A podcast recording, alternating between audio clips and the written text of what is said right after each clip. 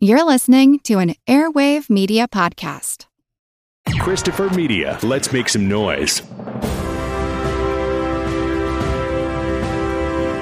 Hold your ears, folks. It's showtime. People pay good money to see this movie. When they go out to a theater, they want cold sodas, hot popcorn, and no monsters in the projection booth. Everyone pretend podcasting isn't boring. Turn it off.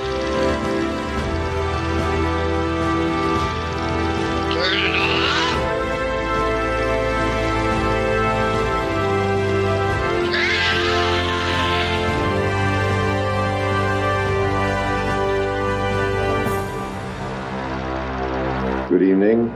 This is Orson Welles, and it's my great pleasure to introduce Buster Keaton. He was, as we're now beginning to realize, the greatest of all the clowns in the history of the cinema. For too many years, he was under the shadow of Chaplin, of course, and for too many of his last years, he had a very bad time of it. Those are the years in which I knew him. We used to work in the old stage door canteen. I was doing magic tricks for the troops, and Keaton was washing dishes.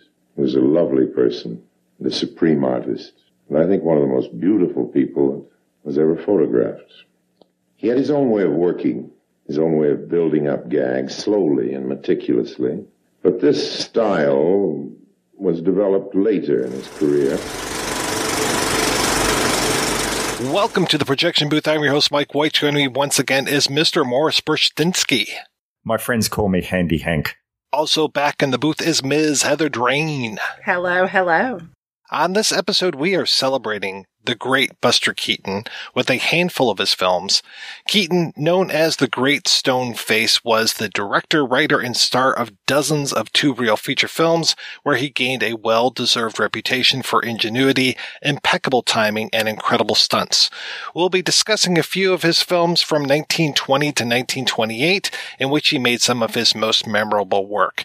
And though these films are over 90 years old, I'm going to tell you that we're possibly going to spoil them for you. So if you haven't seen any films by Buster Keaton, please, I implore you, turn off this podcast, remedy that situation, and come back as fast as you can. We will still be here. So, Maurice, when was the first time that you really became aware of Buster Keaton, and what were your impressions of him? I can't quite remember when the first time that I became aware of him. I mean, he was always, I guess, this pop culture figure. But the first time I got to see any of his films, and this will be explained a little bit more in the interview that you hear in the middle of the show, was back, I think, in 1999 or 2000. Yeah, probably would have been about 2000, where a local band called the Blue Grassy Knoll had uh, a performance on at our local Astor Theatre here in Melbourne. They were doing like for several years their own soundtracks for uh, Buster Keaton films. And I think on that first screening, I took my son Max. I'm always bringing him into the story, aren't I? We went to see, I think, Our Hospitality and One Week at the Astor Cinema as a double feature. And I got to say, this, the cinema has like a capacity of about 800 people. They were filled up every session over this two week run of those films. This puts paid to the lie that an old film is hard to watch or a silent film is hard to watch because 800 people were absolutely wetting themselves as to how funny these films were. And the Blue Grassy Knoll just really augmented that those films really, really well. Uh, and it was just wonderful. There I was with my two and a half to three year old son and he was absolutely pissing himself. I mean, we always sort of think, well, a lot of parents think, I'm not going to show old films to my kids because, hey, they can't deal with them. But I'm convinced that Buster Keaton put Max on the road to a lifelong love of cinema. That was just absolutely magnificent time. So, yeah, probably uh, 20 years ago was my introduction to actually watching his films. And I wouldn't say like I've watched tons and tons over the years, but I have seen quite a few, including, I think, all except one that we're talking about today, uh, I had seen before over the years. I got this beautiful box set of all the short films, which I'm still yet to catch up on all of them, but there's, there's a lot of gold there. How about you, Heather? Buster Keaton's a figure that I feel like I always would see images of dating back to when I was real little because um, my mom would always um, check out books on film history. And when we got cable, channels like A&E back when it actually was like arts and entertainment and not like pawn truckers or whatever they're showing now. Uh, they'd actually show like you know, old documentaries on classic Hollywood and silent cinema. So I would see clips of Keaton and, and those images and I was just always like, wow, that guy is he's so beautiful. Like such a face, such a presence. And I finally got to see like a whole Buster Keaton film and when I was about 18 in college, my film professor, Frank Scheid, showed us The General. Of course, I loved it. And I found out uh, uh, Professor Scheid actually, for years, there used to be a Buster Keaton like festival in, I want to say, Iola, Kansas which is where Keaton, I think, was born. He was born around that area. And for a few years, they would put on like a little, little film festival and do like Q and A's. And Professor Scheid actually hosted these. In fact, you can go to the Buster Keaton Society's website and see old pictures of these. I don't think they do them anymore. And it's like, oh, wow, there's my professor sitting next to, you know, you know, Norma Talmadge's great great granddaughter, you know, and so it's so cool. And what's funny is then later on, uh, the Blue Grassy Knoll, to talk about this from Melbourne to Arkansas. I actually did a performance at the Walton Arts Center in Fayetteville where uh, they did a live accompaniment to uh, Sherlock Jr. Some friends of mine took me to that because I know how much I love film and how much I love Buster Keaton. And it's just been love, yeah, just love at first sight. Yeah, I mean, he's one of film's uh, best architects as far as I'm concerned. I got to just add something there in the interview that you'll hear later with Gus Macmillan of the Blue Grassy Knoll. He has very vivid recollections of uh, playing in the States and particularly playing in Arkansas. Oh God! He's like, there's this horrible redhead in the. he, he, said, "Oh, who was the cute one in, with the redhead?" What was your first introduction to the great world of Buster Keaton, Mike? He seemed like one of those presents that have been around. Well, obviously, he was around my whole life. Um, I more remember Charlie Chaplin and I remember not really caring for Chaplin and the whole tramp character. And so learning about Buster Keaton was kind of a revelation for me because I thought all silent comedies were Charlie Chaplin. I think it was in 87, PBS was doing a fundraiser and they showed the documentary series Buster Keaton, A Hard Act to Follow, which was directed by uh, Kevin Brownlow, who we talked about on the It Happened Here episode, and David Gill. And this was a three-parter. It was narrated by Lindsay Anderson. And luckily, thank you, Maurice, you sent me links to that and I rewatched it and everything was like I had just seen it. I remembered Lindsay Anderson's voice narrating everything. It just all came flooding back to me. So there were things that I was looking for while we were rewatching these films that I was like, okay, which one is this? Which one is that? And just trying to put all this stuff together. I was really dismayed about the general because I had seen the general before, but I thought that that gag from the re, well, some people say it's a remake of the general. Some people say that it was inspired by the general. There's a Red Skelton movie called A Southern Yankee.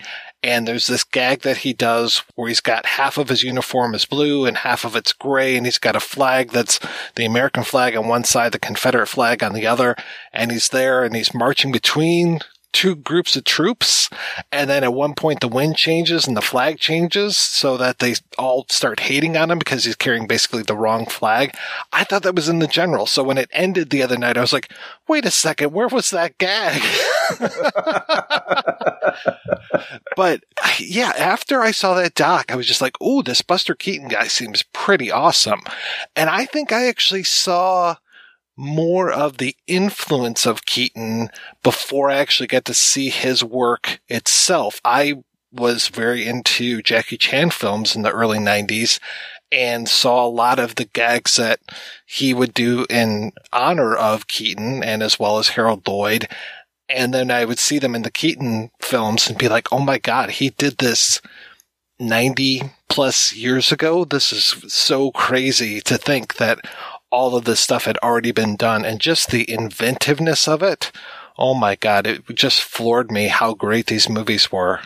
In rewatching The General the other day, there was that brief moment and I created a GIF for this just to emphasize the Jackie Chan relationship. I mean, we're always sort of making these comparisons about Buster Keaton and Jackie Chan in terms of physicality of movement. But there's this one moment where Buster Keaton's character and the general takes over the train and he just beats the stuffing out of three guys at once, including throwing a really great backwards kick at one of the guys who's trying to get on top of him. And I thought, my God, if nothing else had appeared to, had appealed to Jackie Chan, that bit certainly would have. That is so martial arts. The first martial arts film, maybe. Keaton's thumbprint is just everywhere. It's it's even in places that you wouldn't even think. Because, like, I mean, the Jackie Chan thing's obvious, but I actually um, in preparation for this, there's a really cool YouTube video called The Art of the Gag. And it's only like, I think like eight minutes long, but it's about Buster. And it actually like has a side by side comparison, uh, of some of Wes Anderson's films uh, to Keaton. Now, granted, I kept being like, you know, hey, pick a better filmmaker. Because I'm not, spoiler, I'm not the biggest fan of Wes Anderson, but, um, but it was still, you know, that was cool to see. Even while like researching this, when I was watching, like, there's a scene in The Navigator where Keaton's character and his sort of love interest are stranded on this ship and they have like a system of like rope pulleys to help them like make breakfast and stuff. And I immediately thought back to Pee Wee's Big Adventure. And I was like, holy shit. And that's, a, of course, I grew up with Pee Wee's Big Adventure. And I was always like, man, that's so, just love the inventiveness of it. And then you're going back all the way to the 20s and you're seeing it. And I mean, that's, that's the thing. I think a lot of people, especially, and obviously people haven't really ever sat down to watch any real silent movies, kind of have this preconception that like old cinema is sort of almost, they view it almost like it's prehistoric like it's simplified. That's really, I mean, of course, there's always going to be examples that, that caught into that, but there's co- examples made now that caught into that too, you know, just with more of a sheen to it because of Hollywood. Keaton was such a technician. He was a tactician. And because even with some of his films where the plot, you know, may be really simple, his approach to fleshing it out and to fleshing out his character is anything but. Reading up that a lot of the gags you see, like some of those were improvised. Some of them were just stuff he just rolled with and added to it, like on the spur of the moment. And it's like, you want to talk about some testicular fortitude. I can't think of an actor that's got bigger balls than Buster Keaton. and that needs to be on every release. If you want giant, just huevos, approach to filmmaking, you go to Buster Keaton because he's going to bring it. If I ever write a book on Buster Keaton, I'm going to have on the back Heather Drain. No one's got bigger balls than Buster Keaton. It's true. It's true. what you're talking a lot about there is the physicality and the technical aspect of him.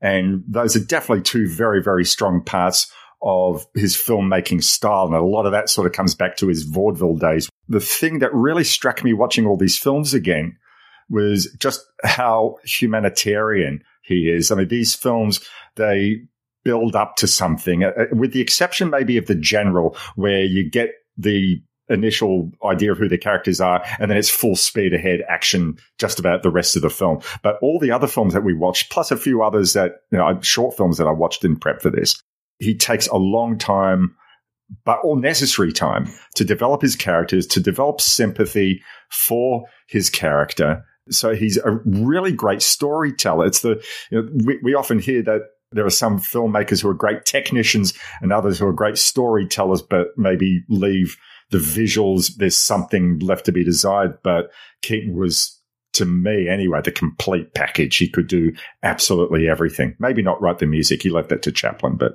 aside from that. Well, and actually speaking to your point, Mike, about sort of your initial reaction to Chaplin, I read a quote where Buster was talking about comparing kind of the character he would typically play versus like the tramp.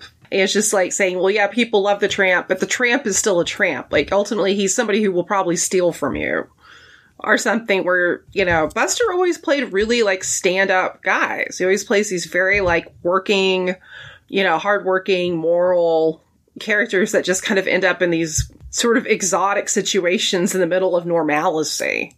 The General's obviously probably a bit of an exception, but I mean, and that's probably why it actually wasn't originally a big hit either, which is crazy because now that's always the one people talk about. You know, when it originally came out, it only did like so so, and people, some people considered it too dramatic. We'll get to that in a little bit. But no, I mean, Maurice, you're totally right. I mean, because even with speaking, Keaton actually had a very like lovely sort of um bass voice. Yeah, in fact, he was one of the people that he welcomed sound. He wasn't he wasn't afraid of it at all because he had stage he had a stage background, so he was comfortable with dialogue. He had a great voice. It's um it's too bad like you know he didn't and again, you know, I guess we'll get to that in a little bit too. But yeah, it's I kind of wish he would have had equal creativity or creative control in his 30s output that he than he did in his 20s. But still, what a mark! I mean, how many people can say say they're an actual innovator? You know. Is that a thing with MGM cinema? Because I know a lot of people complain about A Night at the Opera and A Day at the Races by the Marx Brothers and say once they left Paramount, they were dead in the water. I mean, look, I'm a big fan of both of those MGM films. But I know a lot of people sort of say, no, once MGM took over, that was the beginning of the end for the Marx Brothers. And once again, that's probably something that we'll come to later. I mean, I watched the first of the MGM films where he only had minimal creativity, supposedly, but he sort of gradually, it got less and less. But that film was called The Cameraman. I mean, it was okay. It was enjoyable. But even I noticed that when you think about his previous couple of films as an independent, The General and Steamboat Bill Jr., there, there was a vast reduction in scope for what this film was. I mean, the cameraman sort of seemed like, well, it's the sort of thing that he might have made and probably would have even made better as a two reeler film way before he had the experience for as many two reeler films as he made, never mind the five reeler films. But yes, I'm just wondering how you know, whether MGM was a studio known for basically stomping on uh, great artists' creativity. Well, in a word, yes, they were. They had a reputation, and yeah, once uh, his producer Joseph Schenck closed book on Buster Keaton Studios when he moved over to MGM, he really had the thumb on him. We mentioned the improvisational nature of his films, he had a philosophy that the middle will take care of itself. He had the beginning, he had the end, and a lot of the gags came up while they were making the film. Whereas MGM, I think, was you have to have everything down on paper and we are going to monitor you and you are not going to go over budget and blah, blah, blah, blah. It also didn't help that The General, which was, I think, his second from last feature, was way over budget. It was basically the water world of its day. Yeah, it didn't see returns like his other films. So MGM was very cautious of him running over on stuff and they put the kibosh on his creativity.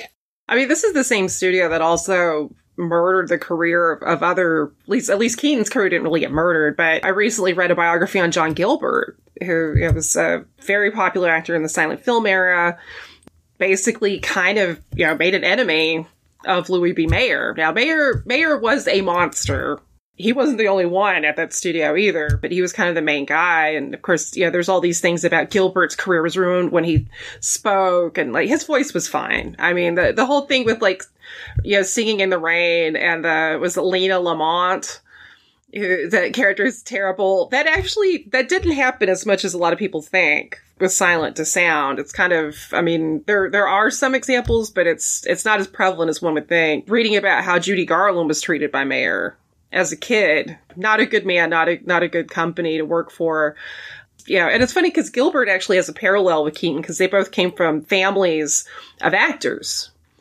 And it's fascinating to read just like, you know, like Buster's childhood, especially. I think his was a little better, definitely, than Gilbert's. But it's just fascinating because, like, you know, families, I mean, you're traveling, you're on the road constantly. It doesn't seem like the best place probably to have a kid, especially back then. Like, being an actor and a performer was not a glamorous profession at all. I mean, it was still kind of viewed just maybe a few notches above, like, being a prostitute or a thief. Like, it's viewed as very very low. Obviously pe- people still enjoyed it, but um, and just the fact that like Buster developed a lot of his physical acumen as a small child by being like thrown around on stage, literally, to the point where like his parents were accused of child abuse. like, like shit. It's a miracle he only had, he would only go on to have a bit of a drinking problem. Like the fact that he didn't end up on opium, you know, or, or some shit given just everything he put his body. I mean, how, how did he not die? Like some, watching some of these movies, some of those stunts, you know, and that was an era where a lot of stunt people died a lot of people died making, literally died making movies back then because there really were no laws. It was so new. And it was kind of, especially in California, viewed as like the Wild West at that point. Silent film was the Wild West, both creatively, but also kind of literally because you, you know, there were no laws to protect stunt people or actors. So it's just kind of like, good luck. I could tell certain times where there was padding put down, like a few times where he would like especially in uh, I think it's one week where he walks out of a doorway that happens to be on the second floor instead of the first floor, and I could see that there was a little bit of padding underneath the dirt below, but yeah, he just completely falls out of there, probably twenty feet, almost lands on his head. He knows how to take a fall and to make a fall really funny especially he'll do that thing where he kind of like will land a little bit on his head and his neck and he'll twist around. So he, he makes a fall into like 17 points of movement. It's just incredible to see him fall and to just move him, his body around.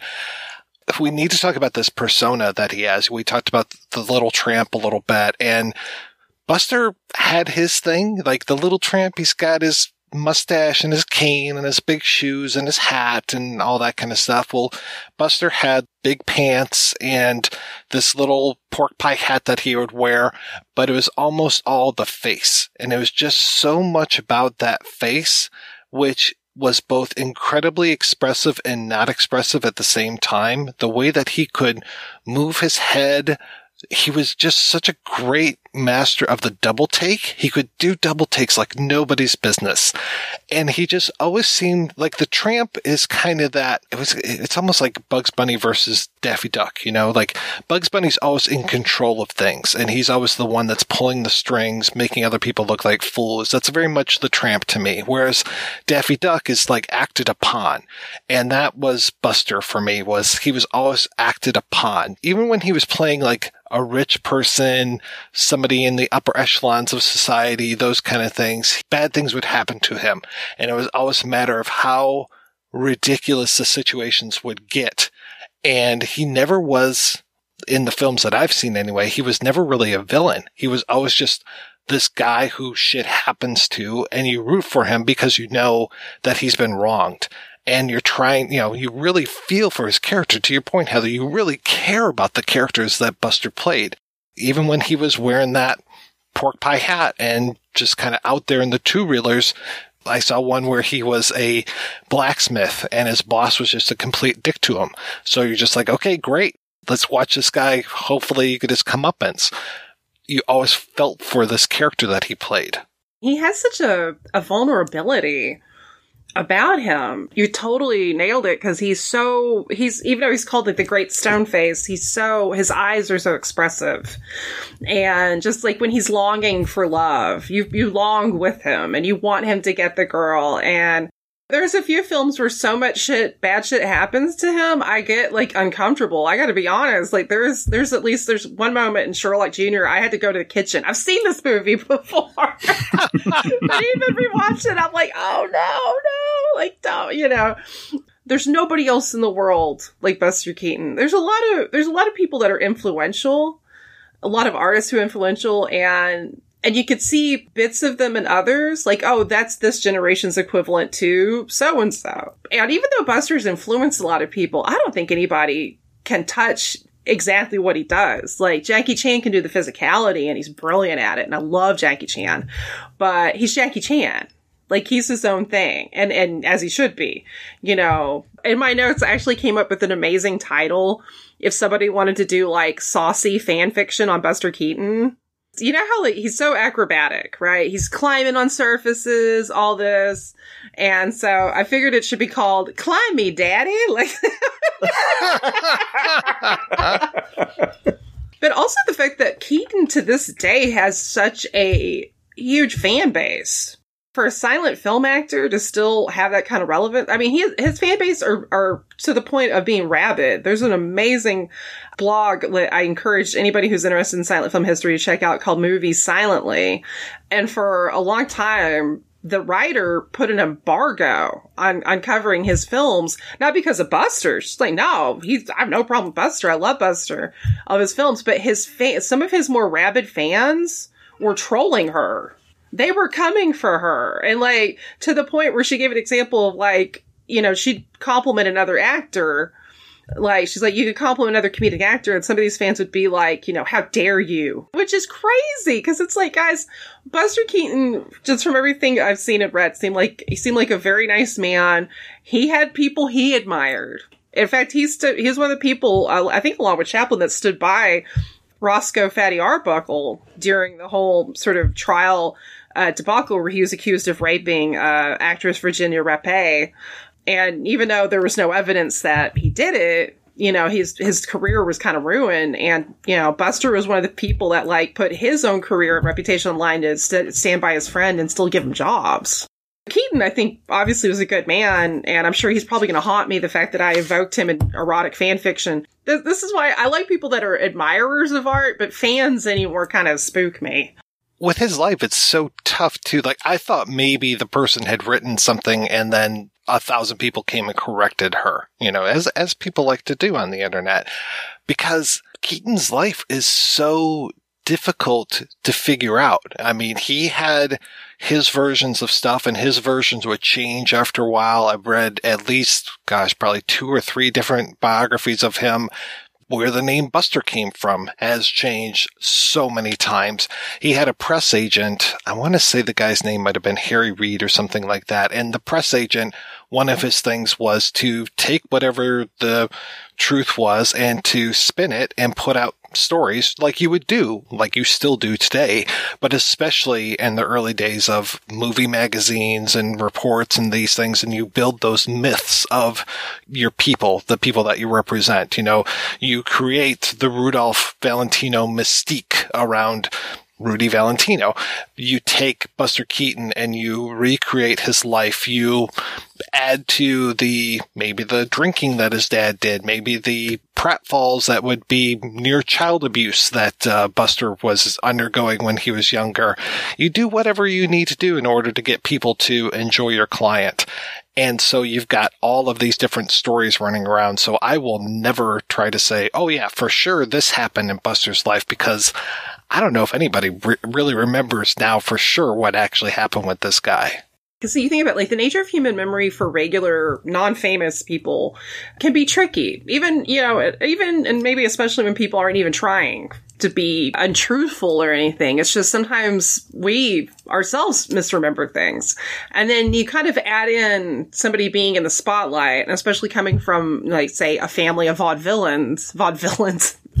I, I, don't, I'm not saying they're villain, vaudevillians there was a wrestling tag team called the Vaudevillains. I think that's why I slipped up on that.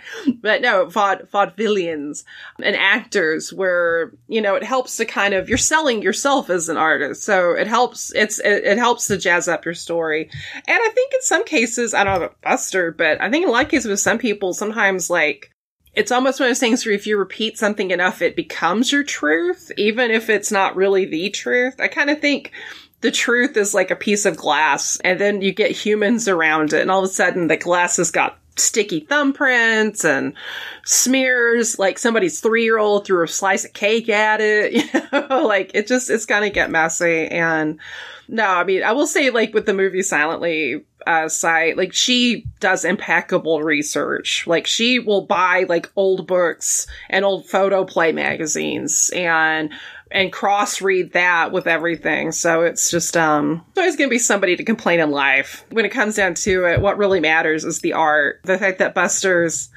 he has films that generations have have come and gone between those films first, you know, debuting in a theater and now. And those films are still potent. They're still great. They still crack people up. They made Maurice's little kid laugh, which is awesome. That's incredible. Some people are icons because of good press and good timing. But then some people are icons because they deserve it. and they have that kind of rare spark of creativity and, and charisma and intelligence. And that is Buster Keaton. To the point about people complaining on the internet, I mean, I agree that's a rarity, isn't it? But I read, I read an article. Um, well, actually, two. One was one that you sent us, Mike. I read this one article that was talking about the scores that are on Buster Keaton films, and if you go to follow a lot of these films, on YouTube, you can probably catch three or four different versions, each with a different soundtrack. And there was this one article that was been written by about four, or a conversation, I should say, transcript, about four or five different film critics. And one of the versions was scored by um, an ensemble called the Club Foot Orchestra. And I can't remember, it might have been Sherlock Jr. that they were talking about. And they didn't just say, you know, the score didn't just suit the film, they were absolutely rabid about it. They thought that as good critics, it was their place to just tear into these musicians and say what a shitty and unappropriate score it actually was. I acknowledge that the Blue Grassy Knoll score was much better. Like there was, you know, one point where in the film where Buster is trying to search for money in a pile of rubbish outside the cinema. And in the Clubfoot version, it's very much, hey, this is funny, right? It, the music is really giving away too much. It's not letting the audience decide for itself just how funny this is. Whereas the Blue Grassy Knolls music is a lot more natural. and It just accompanies the film and you follow Buster's antics visually. But I felt that the, the music, the Clubfoot music was good, but it was it was adequate. It was okay, but certainly not worth being ripped into by a pile of academics. The other point that I found absolutely amazing was in an article that you'd sent, Mike. I'm not sure if this is an academic article, but it wouldn't surprise me, where this chap went and described that the the setting for a silent movie, it has to all be visual. If there's a score, fine, but he hates it when on a print, if they try and include the occasional sound effect, like someone knocking on the door, you hear that. And I know that there's moments in the Blue Grassy Knoll soundtrack, there's moments where they're doing their own Foley within the music. This guy, it was almost like he was losing his lunch over that. And I'm thinking, calm down. I mean, I'm just glad that I'm a film fan, not an academic, because I can't see myself in a life where that sort of thing really increases my blood pressure. That article was just shocking to me. Well, also, I don't know if anybody's like made these folks aware that it's a silent movie. You can literally mute it and play your own music if you're not happy with it. You can even do that with sound films. Like, say, for example, if Zack Snyder's The Watchmen's on and Hallelujah comes on, I go to the bathroom. It's easy. Life is so is so much easier than people realize sometimes. yeah, it's it's the problem. It's just I think with any sort of fandom is people you know, it's good to love things and want them preserved because I think that definitely includes the three of us, but we don't own these films and neither do these critics. These are works of art unto themselves. It's a fucking silent movie. Just mute it. Like, put on your own music if you hate but it's just literally a silent movie. I do have to warn folks because there are many versions, like, like we're talking about with the soundtracks. There are many different versions of the soundtracks out there, but there are very many versions of the video for this as well. I think, and I could be wrong, but I'm pretty sure that Kino is the gold standard when it comes to this because every Kino version I saw looked gorgeous, looked almost like these prints were brand new there were some knockoff DVDs that I bought. I, I swear one of them might have been called S'mores or something like that. And there was a two disc set and it was, uh, the Navigator on one, or no, sorry, it was Steamboat Bill on one and it was the General on the other. And there were two shorts per disc. And those shorts, one of them looked like it had just been beat to shit. It just looked awful. And then you see the next short and it had been restored and it was like, oh my God, this is such a breath of fresh air. Definitely your mileage may vary depending on where you get these things from. Like if you go out and watch them on YouTube, who knows what you're going to get, but there are good versions of these around. So if you start to watch one and it's not good, turn it off. Go find the good version because it does exist. There's a beautiful Eureka box set of all the short films. Highly recommend that one. Yeah, I, I, think it can't be stressed enough that it's really good to support companies like Eureka and, and Kino, especially because Kino, you're right, my Kino does exquisite work because it's companies like that that help keep a lot of silent films not only kind of better preserved, but also out there circulating. You know, anybody listening, you're probably aware that the bulk of silent films that existed are no longer here we've lost a large part of our of our history as a uh, of cinema in this country because of things ranging from prints literally exploding from the nitrate to just bad upkeep. Film for a long time was viewed as a disposable medium. It was not viewed as an art form. It was just viewed as something fun to entertain and not keep anymore that's why it's important for the prints that we still have of these films to to take care of them and keep them circulating and and, and support companies that are doing that. Another thing that I really liked about some of these prints as well is the tinting. There would be some that were just so beautifully tinted. I was watching, I think, Seven Chances last night, and the tinting at the beginning, there's a montage of, of uh, Buster and this woman and her dog. And each time they go back, the dog is bigger. Outside of this place where the woman lived, it was tinted and it looked almost like they had tinted the roses and the rose bushes. It almost looked like it was color film. It looked so gorgeous. And then the use of tinting to show us outside, nighttime, different lighting schematics, just all of this stuff. You can really see how thought out the tinting was and how much it brings to the black and white. It, it was just some of these things just were breathtaking to see these beautifully restored hand tinted or tinted films. It just really will knock your socks off especially in the general. There was some tinting and also just some of the lighting in that movie I just thought was gorgeous. It really made you just like, oh, I don't know. It's funny. My husband actually made the comment. He's, he's like, you know, it's so refreshing to see something not made currently. It's a different kind of eye candy for you, especially like, you know, when we all get so used to things that are digital or CGI or whatever. Like it's good to it's it's good and healthy to kind of go back and see that attention to detail because that's the thing. Like you know, with silent film not having dialogue that you could hear, there was so much more of an emphasis put on the visual too. And that's why you tend to see a lot of actors in that era that visually, you know, some of them might not even been like the best actors, but they have this, these faces, these amazing faces. And I, I love that. I also love visually in these films the frame setup, how a shot is going to look. And it's just amazing that in this very early day of film, I think, you know, Heather, you were speaking before about the influence beyond the physicality that Buster Keaton must have had on future generations of filmmakers. Well, I'd say he probably has as much to do with future filmmakers thinking about how they frame a shot. And it was often for the sake of a gag. So, for instance, you know, uh, spoiler alert, the end of one week, that gag set up with the train as it, and they've got their house set up on the track. We see the train go past and it's on a different track, so it doesn't go through the house. And then a second later, a train from an opposite direction that we never see goes through the house.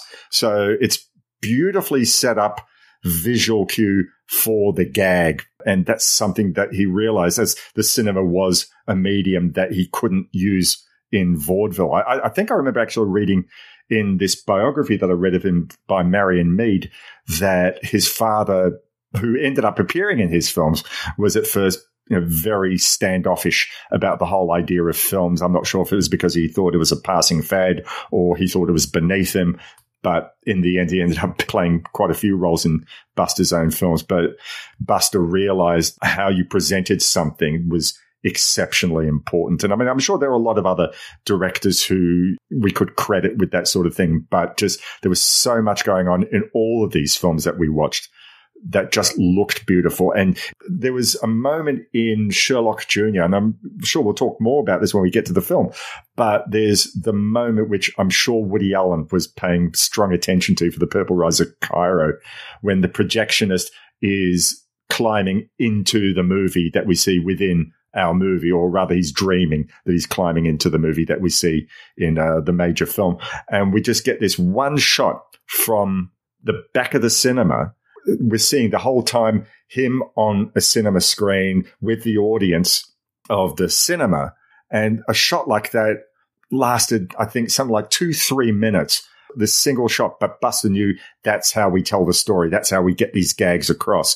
And I don't know that any contemporary director, and, you know, I mean, shoot me down in flames if I'm wrong, but I don't think that there are many directors who would allow a single shot like that to go on for as long as it did.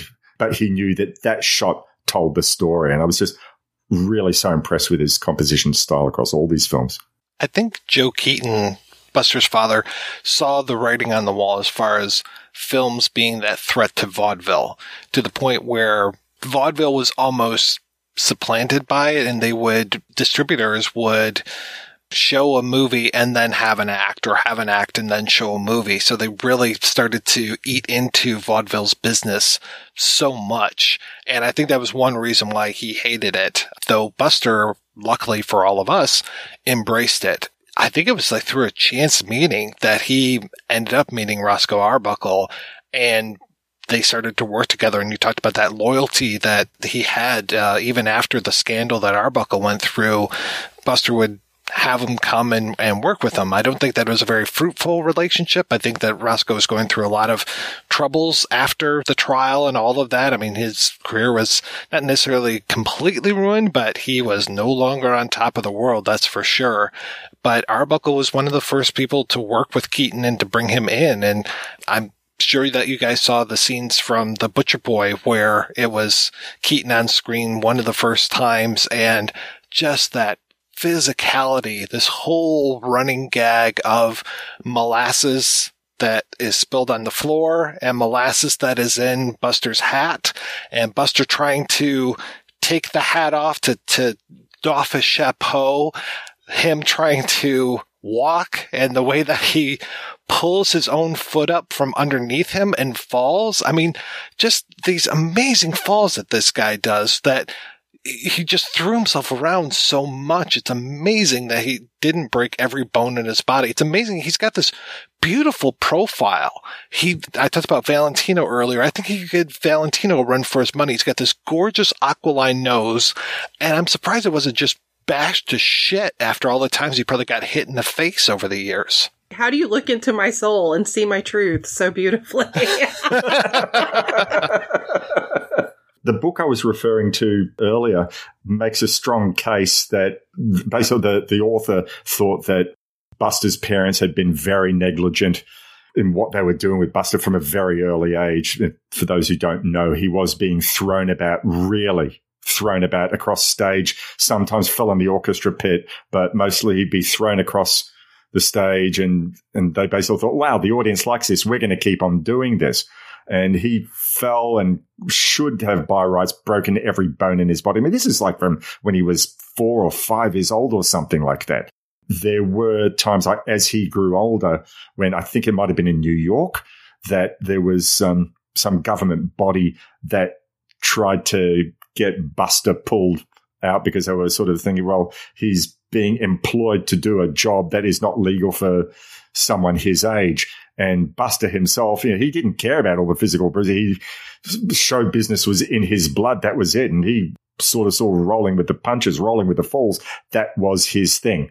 And in interviews that you can see on YouTube, he's actually saying, "No, no, my folks were great. No, I loved them. You know, it was a it was a great education doing the vaudeville stuff." But, but you know, the I don't know if you could say objective or subjective biographer is saying one thing, but you sort of wonder, was there, did Buster really believe everything that he said? I mean, you sort of got to wonder. I mean, it gave him great freedom of movement once he did go into films and he thought, right, well, I've suffered through all this. I can do anything. I'm invincible. There are stories that he did get injured a lot on his film sets. Sherlock Jr., I think he went partially deaf or something like that from water spilling on him at some stage yeah, his at least publicly his perspective was that no, that was all a great education. I didn't mind being thrown about, but this article even acknowledged it. Yes, he'd said that, but no, couldn't possibly be. It's crazy because I think we've all read so many different types of injuries or potential injuries he had, but um, the water gag in Sherlock Jr., I read that it actually broke his neck, but he didn't realize it till like years later when he was getting looked at, which is terrifying. It is a huge miracle that A, he didn't die in the 20s, and yeah, or end up paralyzed, yeah, or something horrifying like that.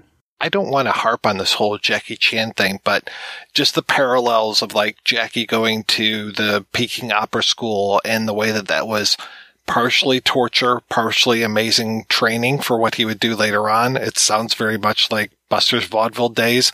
But the thing that always gets me with Jackie is, okay, there's a fence and Jackie needs to jump the fence and he doesn't do it in any sort of sloppy way. He always does it in like this most beautiful, balletic way that you can like bounce from one shoe to another and manage to jump over this fence. And Buster Keaton is exactly the same way. I was watching, and I guess we should probably talk, start talking about the movies a little bit. I was watching, well, this is, is jumping ahead, but I was watching Seven Chances last night. And there was a moment where he just pops over a fence and just does it so beautifully. Just this little hop that he does is terrific.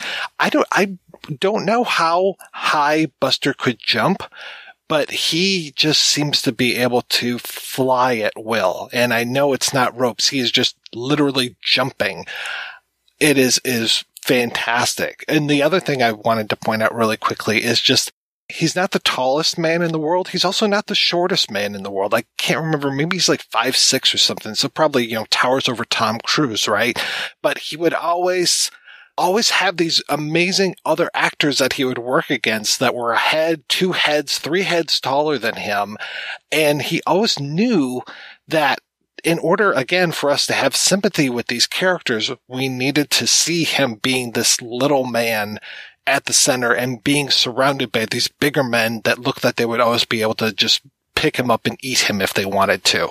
In the general, because there's there's actually there's like one scene where at first like there's a distant shot and you almost think it's a little kid with the and it's like oh wait that's Buster, but but it also makes when he has to fend for himself even more impressive, you know. And it's not like and it's such a good mix of vulnerability, but also sort of just good physical strength and good wits too, because it's not like he's like, he's never like supernaturally strong against anybody. Like a lot of it's just him being able to kind of outwit and be quick on his feet. Which kind of makes him more impressive. I think if somebody's almost like too strong, they kind of lose a little bit of their humanity. They're not really human anymore to us as the audience. Where where Buster Buster's the most human. I think the one film out of this group of films where his the lack of his height, lack of stature, is Steamboat Bill Jr., where the fact that he comes off the train, the father and son haven't seen each other for years, and he's wearing a rose to be identified, and his father's disappointed that he's got this, you know, the father's this big, strapping, physical guy who runs a riverboat, and in comes this foppish university trained son of his who he hasn't seen for years, and he's extremely disappointed. He falls on his ass and he looks like a fop, and that's possibly the one film I can I think where his lack of height, lack of muscular stature really comes into play. But of course, he makes that work for him in ways that no one else could.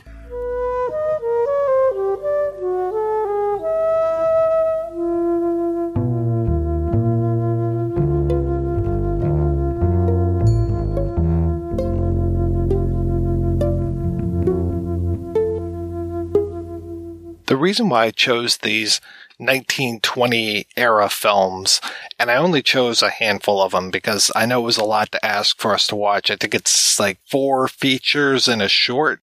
It's a lot to watch for an episode. These features in this short I can't say that I chose them for any particular reason. It wasn't just like, well, this shows this and this shows that, etc., etc. I just kind of randomly chose five films from the 1920s because that was seen as his era. This was when Buster Keaton Studio started and ended. You know, he was in some shorts beforehand, but they were really Roscoe Arbuckle shorts. Eventually they became Buster Keaton shorts, but in the 1920s is when he gained that independence, when he signed the contract so that he could be his own artist. So I want to talk first a little bit about the short one week. And this is the one short that we'll talk about. And for me, this one shows a lot of the whole idea of Buster Keaton and gizmos, the whole plot of this film is about Buster and his new bride getting a, they get a, a plot of land from an uncle and a build your own house kit with what, like eight or 10 boxes of all this stuff. And there's a rival there, Handy Hank, who again is one of these guys who probably stands two heads taller than Buster. And I forgot about the beginning of this, the whole idea of them getting to the lot. There's a lot of stuff that goes on in this beginning where Handy Hank is actually driving them from the church to this place after they've just been married. Here we have one of our first amazing car chase type things where the bride moves over from one car to another. Buster's moving from one car to another, can't quite make it from one to another, gets hit by a motorcycle and ends up on the motorcycle. It's just like, what the hell am I watching? This is amazing stuff already. The other thing I liked about the opening of that film was there was just like a blink and you miss it, but really nice little gag where the first shot you see is of Buster Keaton and Sybil Seely, the actress playing his bride, have just come down the church steps and all these people have thrown shoes. I don't know if that's a sign of good luck or something like that. And he just bends down and has a look and says, Oh, this is a nice pair of shoes. I think I'll take that with me. And it's just a really nice little quiet moment. And that says everything to me about the way how we worked. It was the big physical visual gag. And then there was the small moment. He took humor from absolutely everywhere. And yeah, that was just a, a wonderful little blink and you miss it opening gag. Do we think the assemblage of their house is, I like to think it's kind of foreshadowing to things like IKEA, where you're trying to piece things together with these ran, these numbers and it's just, you feel completely lost. Like this is, I, I, I thought of that with the whole house. And the fact that like that, the house they built was like an, was like a, a real, like it wasn't just a model. It's just, this is like Fitzcarraldo, but funnier according to something I've read, it said that this film was actually modeled after an educational film that the Ford Motor Company had made for married couples on how to build their own home.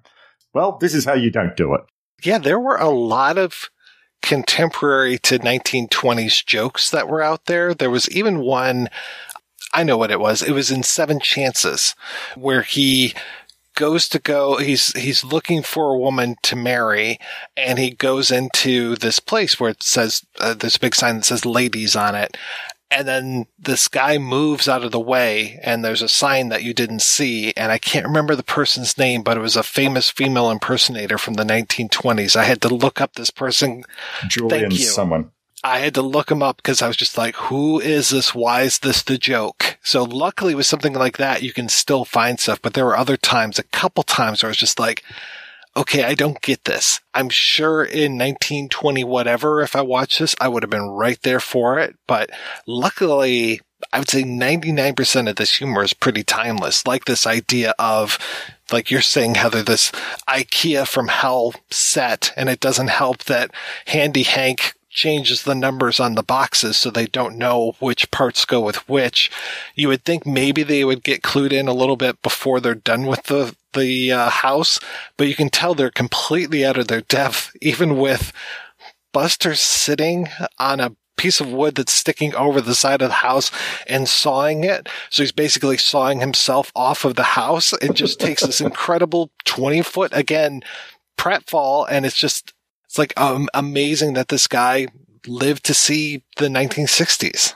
Do either of you guys know whether this might have been one of the first instances of breaking the fourth wall in a film? There's that wonderful moment where Sybil Seely goes to have a bath to clean herself off and the soap falls out of the bathtub, falls on the floor. She's got to reach for it. And she looks at the cameraman. The cameraman puts his hand up on the camera so we can't see her breasts and then takes it up and she's back in the bath and gives him a smile as if to say thank you. And uh, I mean, is that a first instance in, in cinema of breaking the fourth wall? Do you know?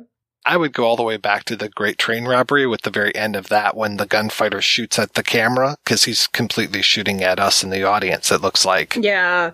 Yeah, my gut is definitely like there probably are other instances too, but I will also be the first to admit that I haven't studied like this as much as I probably should. But but it's still it is such a cute cheeky gag and I love it. And I just love the fact that like sh- she is such a sweet character. You're always kind of I, at least me, I'm always kind of primed to be like, oh god, are we going to get like a nagging wife character? And she's like so, like she's such a good partner to him in one week. Like she's, you know, painting a little heart on the house and she's just, you know, kind of rolls through the craziness with them. And honestly, I think it's more patient than a lot of people probably would be, male or female you know, neither gender, like anybody, any human being would just at some point be like, okay, this, this house is jankety, honey. Like, come on, look at this. Like, this does not look solvent. but she, she just goes and rolls through the punches. Like, she's so, she's so sweet. I really liked Sybil Seely in the, in this film. I was just sort of thinking as well that out of all the love interests in all these five films, I think she was possibly the only one who was like an equal partner to him. Uh, she's building this house with him. As you say, Heather, she, she's the one who draws a little love heart on the house. And they're, both madly in love with each other, but they go through all the labor together and they go through all the hardship of the hurricane that comes later on in the, in the film. But when you look like in, uh, Kathryn McGuire, who plays the the love interest in Sherlock Junior, she loses heart in him. She loses faith in him because she thinks that he's gone and stolen this watch from her father. And uh, Ruth Dwyer, who plays uh, his love interest in Seven Chances. I mean, to be fair, she, she thinks that all he wants to marry her for is the money, but he's loved her forever. Marion Mack, who plays the love interest in The General, says to him, Well, I don't want to have anything to do with you until you enlist in the army. Marion Byron in Steamboat Bill is never disappointed in, but she's really a minor part of that film when we get to it. That's more a father and son film rather than a romantic story. But I, I like the fact that Sybil Seely was a complete equal, maybe not necessarily in a humorous sense, but character wise, she was Buster Keaton's character's complete equal in that film there's so many times that technology plays a part in his films. I mean, the idea, the the stuff that was very similar to Pee Wee's Playhouse, all of these like little gaz- gadgets and gizmos and things like that. That's basically what this house is. This whole idea of this put it together house and the way that at one point he's on the top of the house and the wall flips over and he goes with it is great. Even to the point of um, the piano delivery man who basically tosses a piano on top of him. And when he's trying to pull the piano into the house and he takes the rope and puts it up over the chandelier and starts pulling and you have that rubber ceiling basically that's just coming down and just pulling pulling pulling. And then the person who's upstairs who's falling into the hole and it's just fantastic.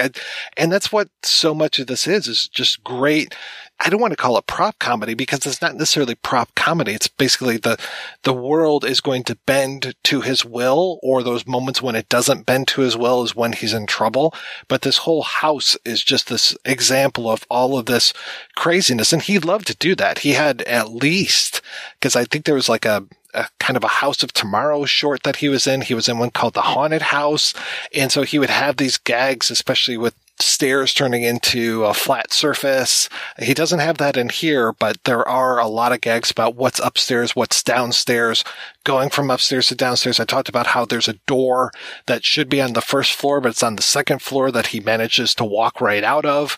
So I love that it's him against nature a lot of times because here comes a hurricane that's going to happen in this movie. There's another hurricane that happens in Steamboat Bill Jr but it's the weather, it's the world, and it's also all of these gadgets that just don't work like they're supposed to because we're going to talk about trains, ladies and gentlemen, and trains are through so many of these movies. It's incredible. Oh yeah. If you, if you played a drinking game with uh, as as much like if you took a drink every time you see a train in a Buster Keaton film, you're gonna legally die. You will die. It's it's like the only other like comparison would be the Who's Afraid of Virginia Woolf drinking game.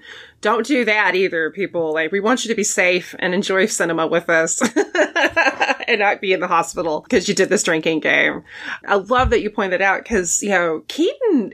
The thing that I just find so like one of 11 things I find enchanting about him is there's always this sense of whimsy and also surrealism. Like some of his gags are, and especially when we get to Sherlock Jr., I mean, it's almost like, are you been wild all of a sudden? Like it's so like he he's so out of the box with his ideas, which I definitely think kind of sets him apart from other American comedians and his peers. And that's not to take anything away from guys like Chaplin or Harold Lloyd among others, you know, Laurel Hardy, they're all great, but Keaton's just so, his imagination. I mean, I, it makes sense to me that he would go on to work with the Marx Brothers because I would say, of course, their approach is totally different, but the Marx Brothers also could be like freaking surreal, like just so like, like hilarious, like Dada anarchist, like total com- comedic anarchist in the best possible way that's often the criticism that's aimed at everything beyond Paramount is that they lost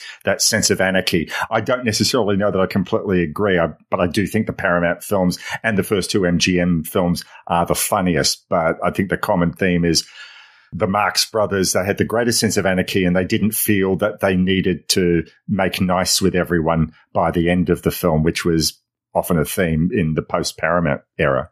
I mean, I can see a dotted line between Buster Keaton and a Harpo Marx. Now, Harpo could be mean at times. There were times where he was, you know, trying to get things over on people. You know, the whole idea of cutting people's ties off, uh, stomping his feet in their lemonade jars, those kind of things. But the sweeter moments, the more surreal moments, especially, you know, the whole like, uh, what are you doing trying to burn the candle at both ends? And he just like pulls a lighted candle out of his coat and it's burning at both ends. That's a very Buster Keaton kind of thing. Like the idea that you can have a candle that burns at both ends. You can have one that you just pull right out of your pocket. That's very, very Buster Keaton with the idea of, yes, the surrealism, because that is definitely something that runs through here. And that's, I think one of the reasons why I attached so heavily to this guy was because of that sense of anarchy, the sense of surrealism, because you never really know what's going to happen. I mean, we don't see, you know, to, to stay on one week. Okay, when they reveal the house and it's all screwed up, it's like, okay, I could I guess I could kind of see that happening. I couldn't see it happening as bad as it was. And then when the house gets hit with the hurricane and it starts to spin around and it's just like, what is happening? This shouldn't be happening at all. This is not right. And yeah, that he can just take it and take this house, put it up on four barrels and be able to roll this thing across town across the railroad track that the car can't pull it anymore. So he takes a nail and nails the back seat of the car to the house. And then when he hits the gas on the car, the bottom of the car moves out and the, and the, uh, the, the seat is still there attached to the house. I mean, these are things that shouldn't happen, but he can make them happen. And you just go, yep, that's going to happen to Buster because everything goes wrong for this guy. That gag when he the car drives off is so good. And also, I just love that the house, for anybody who listening to this who hasn't seen one week, the house, which first of all, go see it. It's brilliant. But also, it looks like if like a fun house and a German expressionist house had a baby. Like you, you halfway expect to see Werner Krauss from Cabinet Dr. Caligari come shuffling out it's oh, it's so it's so good. It's so good. The house actually looks like it has a face. It, but it looks like a warped face, something like, I don't know, out of a Picasso painting or something. But that's, we're often saying that a city or some inanimate object uh, is like another character in a film. And definitely the house is. It would have been anyway, even if it didn't look the way it was. But I think it's not by accident that this warped sort of house that he ends up building because of Handy Hank's mischief. It looks like a face. As I said, looks like a face out of some surrealist painting. I want to move on to Sherlock Jr., which was 1924, and this was one of his early features. And I've always considered this to be one of the most self-reflexive movies because Maurice, you mentioned earlier the whole idea of him walking into the screen. There's a whole series of gags that happens once he moves into the world of the screen because at the beginning of the film, I mean, it's very kind of like a little bit of a melodrama. There's this whole thing of he's working at a movie theater. He's studying to be a detective. He is very broke. There's candy in the candy store next door to the theater. That's, uh, I think there's a $1 box, a $2 and a $4 kind of thing. No, it's a $3 and a $4 and he's got $2 on him, of course. There's a great series of gags where he finds a dollar in this garbage that he's cleaning up from the movie theater and it just builds and it goes ways that you would not expect it to go at all. this whole thing finds this dollar. He's so excited he can go over and buy this $3 box of candy for his sweetheart. And then this woman comes up. She's like, Hey, I lost a dollar. Describe it for me. yeah, describe it for me. And that was great too. Buster Keaton didn't use title cards very often at all because we're talking about how expressive his face is. He, there are very few title cards, but that was one of them. Describe it for me. and she describes it, talks about the eagle that's on the back, all this. Okay. So he gives her a dollar back. Then he goes back to the garbage can. and this other woman comes up. Very plain old lady. You feel really bad for her hey, I lost a dollar. And then I love that he just takes his hands and makes that little eagle sign and then like nods his head. He's like, okay. And then gives one of his dollars to this old lady. This tough comes up. And as soon as the guy comes up, Buster just hands him the dollar. and the guy's like, "What are you doing?" Yeah, what, and gives the dollar back. Goes rummaging through the garbage, finds this wallet just just stuffed with money. oh, it is so good, and it's just those beats that he's doing and the building, the building of the joke. It is just oh, and he does that consistently through this. If I was going to pick any film to kind of be like to sell somebody who hasn't seen a Buster Keaton film, this would be to me like the one I'd give to them because it's it's perfect. It is so perfect. And I mean, I love the others, of course, but just I think this one like I love the actors around him too. And like you have Ward Crane playing the Sheik or the local Sheik, which I was like that does not look like Sheik. of course, I'm thinking, yeah, because he just he looks like this like very handsome, tall, snidely whiplash kind of fellow. Of course, he's a rogue and a thief, and he's trying to take Buster's girl. Now, Maurice, I will have to disagree with you. I love Kathryn McGuire in both this film and The Navigator, and I actually think she might be my favorite Keaton actress because in the, in this film, yeah, initially she, you know, her and her family just assumed because he's been framed that he stole a watch and pawned it. But she's the one that actually takes the resources to go research the receipt and actually investigate. And and the fact that also I have to take a side note that he's carrying around a book that says how to be a detective. Yeah, I love she's the better detective than he is. She's the one that solves the crime really. Him going into the movie, which is really at the heart of this, because he's been framed. He's lost the girl. He pretty much thinks that he's lost everything and he falls asleep while he's showing this film. And I love the double exposure of him coming out of himself and interacting with himself, which is great. And he will do that in other things as well. I can't remember which short it is where he is like all seven members of an orchestra, plus he's everybody that's in the audience. That's the Playhouse so good. And, and so it's him interacting against himself and then his astral form goes into this movie and you talked about that scene of him going in. He gets shoved out of the movie. he goes back into the movie and then that begins this most incredible sequence of match cut editing. I absolutely love it. And again, it is Buster Against the World and the world is changing. The world is the world of a movie. So this whole thing of him, he starts one place, he goes to step on something and then it changes. The whole background changes. He stays the same and he falls over. And it's just this like one thing after another after another. And it's just the movie just keeps changing. And every time he thinks he's got his bearings, it shifts on him and he again becomes the butt of the joke. Pretty much in 60 seconds, that sequence explains, like, I think everything in every Buster Keaton film. Just when he has his bearings, something goes wrong with him. I mean, it's one moment he's finding his footing on the edge of a cliff. The next minute he's in a jungle with lions. Just when he's got his way around that, he's on, oh, take a drink, a railroad track. The next minute he's on a rock in the ocean. I hope I'm not reading too much into this, but that is that sequence. It's not really so needed for the narrative, but it is so perfect because it's him showing like us, the audience, not the audience necessarily in the cinema that is watching this, but it's showing us the possibilities of cinema. This is still a very young medium, only a few years old, and he's saying, I can do anything. I can make you watch all this stuff and you can believe it. And I can change from this to this. And it's all believable. And it's all through the magic of lighting and camera and editing. I mean, look, I know that that expression, the magic of cinema is hackneyed and cliched, but at that time, it wasn't yet.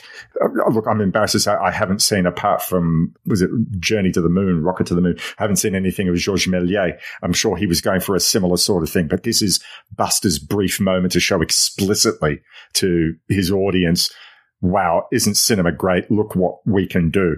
And then we go into the rest of the story proper. And one point I wanted to make, coming back to what you were saying before, Mike, about the Buster characters always being put upon rather than him being the guy who's in charge of the situation. And in his dream sequence, when he is playing the world renowned Sherlock Jr., he's the one who's actually in charge. He comes in, he inspects all the people in this household to find out who's gone and stolen the jewelry. And he's looking at them in a very Larry David curb your enthusiasm like way. And then these, the two villains of the piece, the butler and I can't remember the role of the other fellow, the, the Ward Crane, was it Ward Crane character? He, they, they're trying to connive all these evil ways to to dispatch with him, but he's one step ahead of them at every point. And so that's possibly the one moment, certainly in all the films that I've watched, where he's not the one being put upon, he's the one in charge. And I just sort of found that that was a, a nice, refreshing change of pace that little sequence at first where he's in different locations. Any other filmmaker wouldn't have included that. I think they would have gone into like, okay, now he's dreaming and he's Sherlock Jr. But that little touch, that little sequence, it's just kind of further hammers home like he's in the dream state. Cause I mean, most dreams make no sense. Whatever you can remember of your dreams once you wake up, you're like, what? What did I eat? Like, where did that come from? This, yes. And then like the whole Sherlock Jr. sequence, there are scenes in this that you will rewind. And by you, I mean me, because I rewound them several times because they were so good. Like there's a gag where I, it, it, this it's hard to describe, but basically, like his partner is dressed up like this old woman with a box of goods, and she and he's running from the bad guys, and he jumps in the box. And if you pause it, like it's clearly like a quick cut, but it's done so seamlessly. It's like a magic trick. Cause then she walks away and they're like, where did he go? And it's so beautifully done. And the fact that you brought up George Méliès, is perfect because he was a magician, like literally a magician, and then applied that to film, and that's that's what Keaton. I mean, he does that in kind of all of his films, but Sherlock Jr. I think is the most prominent because like there's another scene where he jumps out of a window and there's sort of like this round box that he breaks through, and it all of a sudden puts different clothes on him, and that is done so I mean, seamlessly. Like I rewound. That's one of the ones. That's another one I rewound several times because I was just like my jaw was open. I was like, "Holy cow! Like this is so good and so inventive. Like who would have thought about that?" Uh, of doing that and um it's so cute like his Sherlock Jr. character is just so kind of just like this adorable sort of it's just kind of almost like when you're a little kid and you're pretending to be, you know, a, a super spy. Like it has that kind of energy. He was a James Bond of his day. Right. No, not, not that he's childish, but it, it, has that sort of like childlike sort of fantasy element um, that I think is just really appealing and just really sweet. One thing I really like about that sequence of him with all the cutting where he is in all those different environments is that you can still see the proscenium of the theater, that we are still in that audience of the people that are in the audience watching him on screen. It isn't until that sequence is over that the camera pushes in and then we go inside of the movie because otherwise we are there watching that movie with, with the cinema audience. And then we are taken into the movie proper where he is this Sherlock Jr. character. And I have to tell you, it, it's interesting. I've been watching for Chris Dashew's podcast, The Culture Cast. We've been doing a bunch of pre-code films and we just watched one that Joseph Schenck produced, and Joseph Schenck was the producer on all these Keaton films. And the whole gag of the pool ball being a bomb is in this movie Blood Money from 1933. And it's so funny to see this gag beforehand. And they paid it off so much better in Sherlock Jr. than they do in Blood Money. I did like Blood Money a lot, but this whole idea of you are 100% correct. This is when it, literally he goes from being Daffy Duck to Bugs Bunny. He becomes that bulletproof person inside of this fantasy. This is the sequence. This is Yosemite Sam putting a bomb under that key in the piano and Bugs Bunny being able to play the and not have anything blow up. Meanwhile, the bad guy, you know, Yosemite Sam will come in and play the exact same thing and boom, you know, he's got piano keys for teeth after that, right? so with this, the, he manages to shoot this entire pool game without hitting this 13 ball that has a bomb inside of it and the bad guys are all, you know, they're standing outside of the room just waiting. You know, I'm surprised they didn't have their fingers in their ears kind of thing, waiting for the explosion that never happens. And they, they just keep doing that over and over. It's like they set him up he avoids it. They set him up again. He avoids it. And sometimes to the point where, where the, the butler puts poison inside of a drink. Of course, Buster takes the quote unquote wrong drink. The butler's trying to save the other guy from drinking it. At one point, he goes to take a sip of the drink after he avoids like, you know, almost near death and then realizes, oh shit, I poisoned this and then has to spit it back out. It, just over and over again. Just and, and the sequence isn't that long, but it it just it's you know because this is the the middle of the movie where the crime is being solved. We've already had the crime on the outside, this whole thing with the watch, like you're saying, and now this is basically it really doesn't add anything to the film, but it makes the movie. This is the movie, the movie within the movie. I love this whole thing of now, yes, he is that Bugs Bunny character. He is able to be suave and all this, and he managed. Oh god, again we have like an incredible car chase. And I love, like, this is where blood money didn't pay off. They didn't use the bomb pool ball in that, but with this, he remembers he's got a bomb on him, is able to thwart the bad guys with their own pool ball. I like the fact that the very closing sequence of the film is where his uh, his girlfriend comes back and says, "Hey, listen, we've gone and proven that that other fellow was the one who stole the watch. You're in the clear. It's all good." And so because of this dream and possibly he, or because of his dream, he knows that it took place within the sphere of a movie. So he looks to the screen to see what do the people in the movie do? Oh, he strokes her hair. Oh, he gives her a kiss on the cheek and he does the same thing. So that gag is probably all set up. That last little, very sweet sort of gag is set up through the whole existence of that 20, 30 minute sequence of him being Sherlock, and you know, might be a very elaborate setup for you know what's effectively a nice but you know, slight gag, but I think it's all the better for it. Uh, yeah, that that 20, 30 minute sequence is absolute perfection. On top of that, I read that um because I mean, not only obviously would Buster do his own stunts, but he would do stunts of the other actors. And apparently, like when he's on like the you know Sherlock Junior's on the handlebars of like the sort of motorcycle bike and it's his partner dressed up as a cop and his partner falls off of it. Apparently that was Buster doing that bump. It's like, holy, okay, okay, calm down. I'm gonna pray that he was maybe like a bad cook or something. It doesn't seem, it doesn't seem fair for one human to be like so exceptional at so many things, right? that whole thing of him on the handlebars of the bike, he doesn't realize that his partner is behind him. So it's just this, this whole thing of him zooming through traffic and the way that he'll kind of like give dirty looks. Like he doesn't fully look over his shoulder, but it's just like, Hey, watch it, you know, partner, you know, like, what are you doing? Like we're zooming through traffic. And yeah, you can tell some of this might have been sped up a little, but still, it's just it's all of these near misses with cars and all this. And it's just like, how is he doing this, you know, just careening through traffic like this. There's one point when he's on a bridge and he's going across a bridge on the handlebars of this bike and there are two trucks and there's part of the bridge is missing and these two trucks pass each other beneath the bridge just at the right time for the bike to drive across the two of them. It is just amazing. There's another part where he is on a platform and he's going across and the platform starts to collapse and it collapses just so that it touches the next part of the road that he can continue on with no interruptions.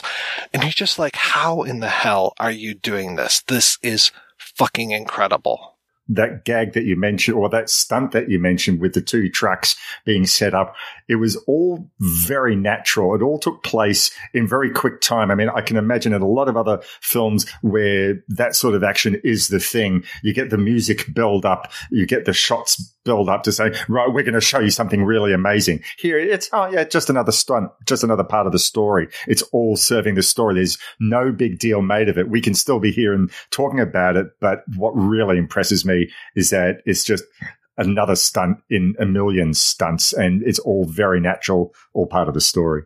There's one part when he gets back to the house. I think he's still Sherlock Jr. at this point and he gets back to the house of uh, the girl and the baddie and all this, and he flies through a wall and kicks the butler. And talk about Jackie Chan. I mean, it is just amazing that he flies through this house to kick this guy. It was just like, oh my God, this is martial arts way before martial arts were a thing in the US. It was just wonderful to see. And you're right about those stunts. I mean, we would get shots of the trucks. We would get shots of the guys who are driving the trucks, all this stuff. Instead, to the point from earlier, as far as the way he frames these things, we are in an extreme long shot seeing this stuff happen, seeing these trucks, not really realizing why they're there, just realizing, oh my God, look at that bridge. The bridge is out. And then next thing you know, you start to see a truck move. You start to see another truck move. And yeah, it's just so nonchalant about we're just going to do this and we're not going to yeah, it's not that weird uh, moment in um, The Man with the Golden Gun where Roger Moore corkscrews the car and you have to like slow it down and then actually play like a corkscrew noise with it, which is just one of the most embarrassing moments from those James Bond films. I think the issue though with the truck setup coming back to Sherlock Jr. is he's playing everything for laughs. It's as much as the exhilaration from seeing these things. It's always about the humor. And if you go and set it up as you described there with a James Bond film or any other action film, they're doing it because the stunt is the thing. Here, the joke is the thing. So from what I read in one of the biographies, he was doing two major films a year. So two features, which at this point were what, like 60 minutes, but still pretty impressive that we're doing all this stuff, especially when it is so involved in order to have these things, these incredible set pieces, incredible stunts, all this stuff, and that he's able to turn out one in the springtime and one in the fall. He gets a couple weeks either side of that for vacation, and then he's right back to work. And he was a little bit of a workaholic. Apparently, he wasn't happy with Seven Chances, which was a stage play that somebody close to him bought and brought to him. And I think Shank was just like, yeah, that's going to be the next film. Keaton managed to do wonders with it. And this is another one where stunts galore, but really it takes a while before we get to the stunts. There are a couple little things I talked earlier about him jumping over a wall. There's a great, a great moment where he plays uh, some sort of businessman in here and his business is going down the tank.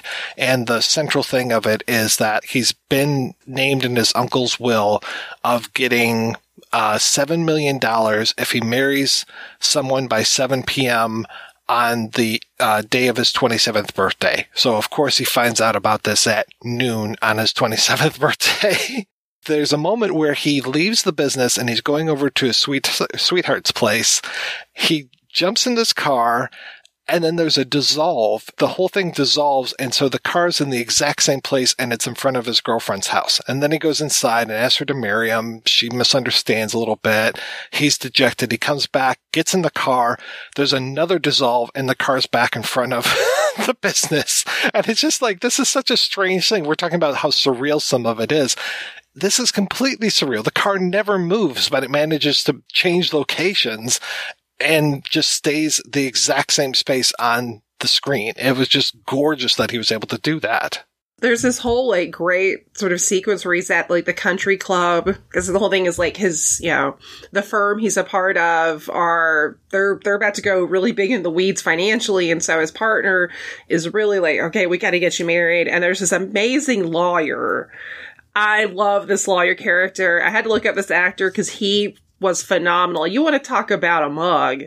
The guy's got the best mug, best face. Snitz Edwards, who who was from Austria. Great, what a great character actor. But they they basically join forces trying to get him married, and they have like a whole list of women. And it's it's hilarious because poor poor Buster gets rejected one girl after another. One girl literally, the first girl laughs at him so loudly that other girls are laughing. They're pointing at him. Finally, the one girl you think is going to go, they, her mother comes up and yanks her fur coat off of her and hands her like a Raggedy Ann doll. And all the girl, like the other girls are like the grown women are, they start laughing at him. One of them's even making like a little baby rocking thing, like, yeah, you cradle robber. Like, I loved this film. Um, I do think this is one we probably want to give you know anybody listening if you haven't seen it a little bit of a warning there is, is there is a minor character that's an actor in blackface there's a couple of moments there so we get the where, where he's looking around to see who he's going to marry. There's actually, I think, two characters in blackface, but there's, there's, I think, a policeman who's stopping traffic. And there's another moment where it's once again as part of the comedy of the day. So we, you take that into context, but once he's left the country club and he starts following women around to say, Hey, will you marry me? He sits down next to a woman on a, on a bench and starts to talk to her. Then she picks up the newspaper and she's reading a newspaper in Yiddish. So I think, oh, she's Jewish. I can't marry her. Then he follows a woman and see that she's African American or rather a white woman in blackface. Um, so, oh, I can't marry her. That was the one as well with the sequence where he, he goes goes behind what you were talking about, Mike, uh, with the female impersonator. You can't can't do that either. So there's gags against there's a stereotypes of the day, and there's actually like a really big one in the, the film that we're not officially discussing, but the cameraman that I just watched a couple of days ago. Uh, I imagine a lot of the uh, uh, Chinese community Los Angeles or, where, or anywhere it was watched would have taken issue with. Yeah, it was really bad because um, the one major blackface character in here is um, the hired hand that uh, his his girl Ruth Dwyer. She uh, at one point, and this is this might be a little tough for 20th uh, 21st century audiences to figure out, which is he gets ejected by Ruth Dwyer. He goes back to the office and she talks with her mother and her mother's just like, Hey, you know, he didn't mean this. Give him another chance. So she calls up to the office. The secretary puts the call through and he has accidentally moved the phone.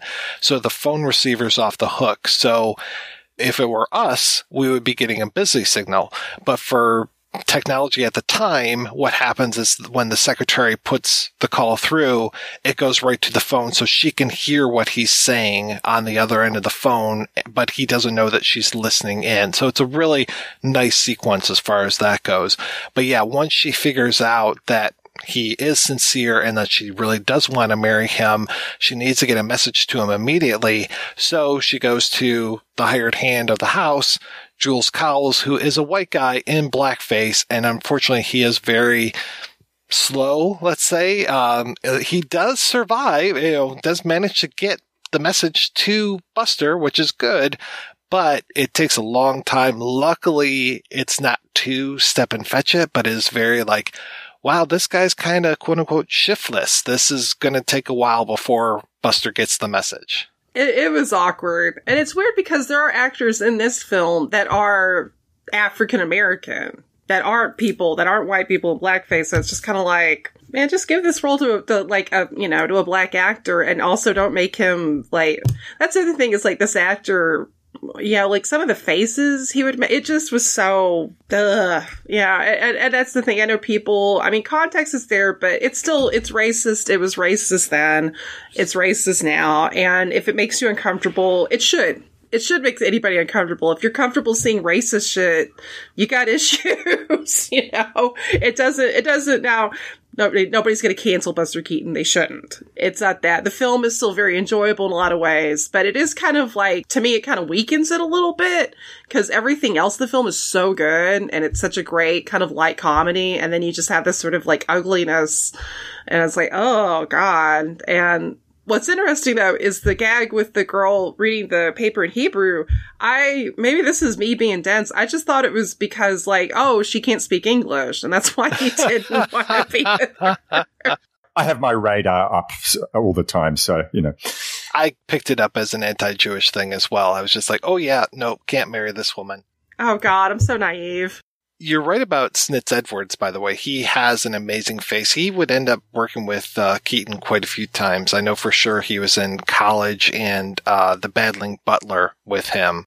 Must have gotten along pretty well with that because Keaton did like to work with the same people, especially when it came to people behind the camera. He would have the same gag writers quite often and just work with the same camera people and that kind of stuff. He had like his trusted crew.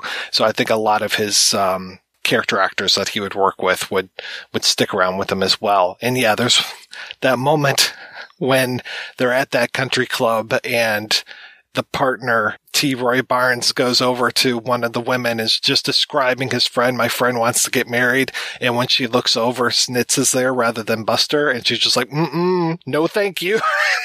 I, felt, I felt so bad for Snitz. And especially like at the end when he finally, you know, spoiler alert, Buster finally gets his girl. Love perseveres. That's the other sweet thing is at one point, like early on, he actually tells them, like, you know, the money's not worth it to me if I can't have her. And, but then it's kind of encouraged because the money can help save the, the company and the business. But, um, but like he tries to kiss his bride and like her father, you know, it's like her grandma comes in and kisses her and then his partner and the preacher and then Snitz like wipes his mouth on his sleeve. Yes. and Buster's like, ah, okay, buddy, you need to. there there's some cute dogs in some Buster Keaton movies. You have the dog in our uh, our hospitality that follows the train. That dog. You have you know this dog. That might be it actually, but that's listen. By the time he gets to the cameraman, they invoke the monkey, which brought back some terrible memories of died laughing. The film Seven Chances, like we've kind of talked around what Seven Chances is famous for, but Seven Chances at the heart of it, again, we have a chase and this chase is one of those where it's kind of the meat of the film and there's two major parts to it. That to, to Keaton is what saved the film. The, especially there's a, um, an avalanche that happens where he, apparently from the story I read, and again, this could all be apocryphal, he was doing a stunt and some rocks were falling and he was just like, you know what? We're going to come back here tomorrow and bring a whole bunch of fake rocks. And so they made all of these big, big rocks. So they probably still would have hurt like hell had he gotten hit by these things. And I'm sure there are probably outtakes where he did get just smashed in the face with some of these giant rocks. But it is just incredible him on this hill with all of these rocks and he uses them in several different ways. There's part of it he's running away from the rocks and then once he finds that the rocks are actually helpful for part of his cause he then starts avoiding these rocks and it's almost like a living video game watching him jump around these rocks and over them and just the way that he's dodging this stuff it's incredible. There's this, this whole thing with him needing to get married, I think it's his partner puts an ad in the newspaper and says, Hey, be at this church at this time to get married and get all this money. So all of these women, and it had to have been what guys, hundreds, hundreds of women? Cause it just looked like it went on forever with how many women there were.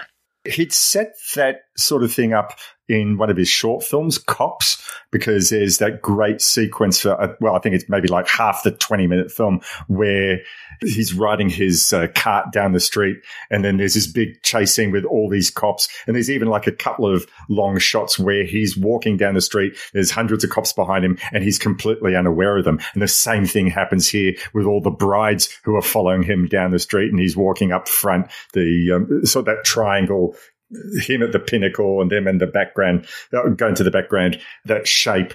And I, I, just, I mean, I'm not exactly calling it maybe a recycle of what happened in Cops, but I do like to think that he sort of thought, I can do this better. I can do this on a grander scale.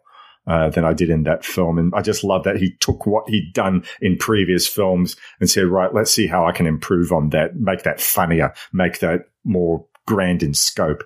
I definitely think that he recycled jokes, especially when they worked. Yeah, we'll talk about this when we get to Steamboat Bill Jr., but the whole idea of the facade falling around him, which then um, we've seen in a lot of other films. Like that, I saw a little bit of in uh, one week. That I saw a little bit of in other films, where it's just like, okay, yeah, he's kind of doing this thing. It's not as spectacular as the one in Steamboat Bill Jr., but yeah, he definitely will recycle gags.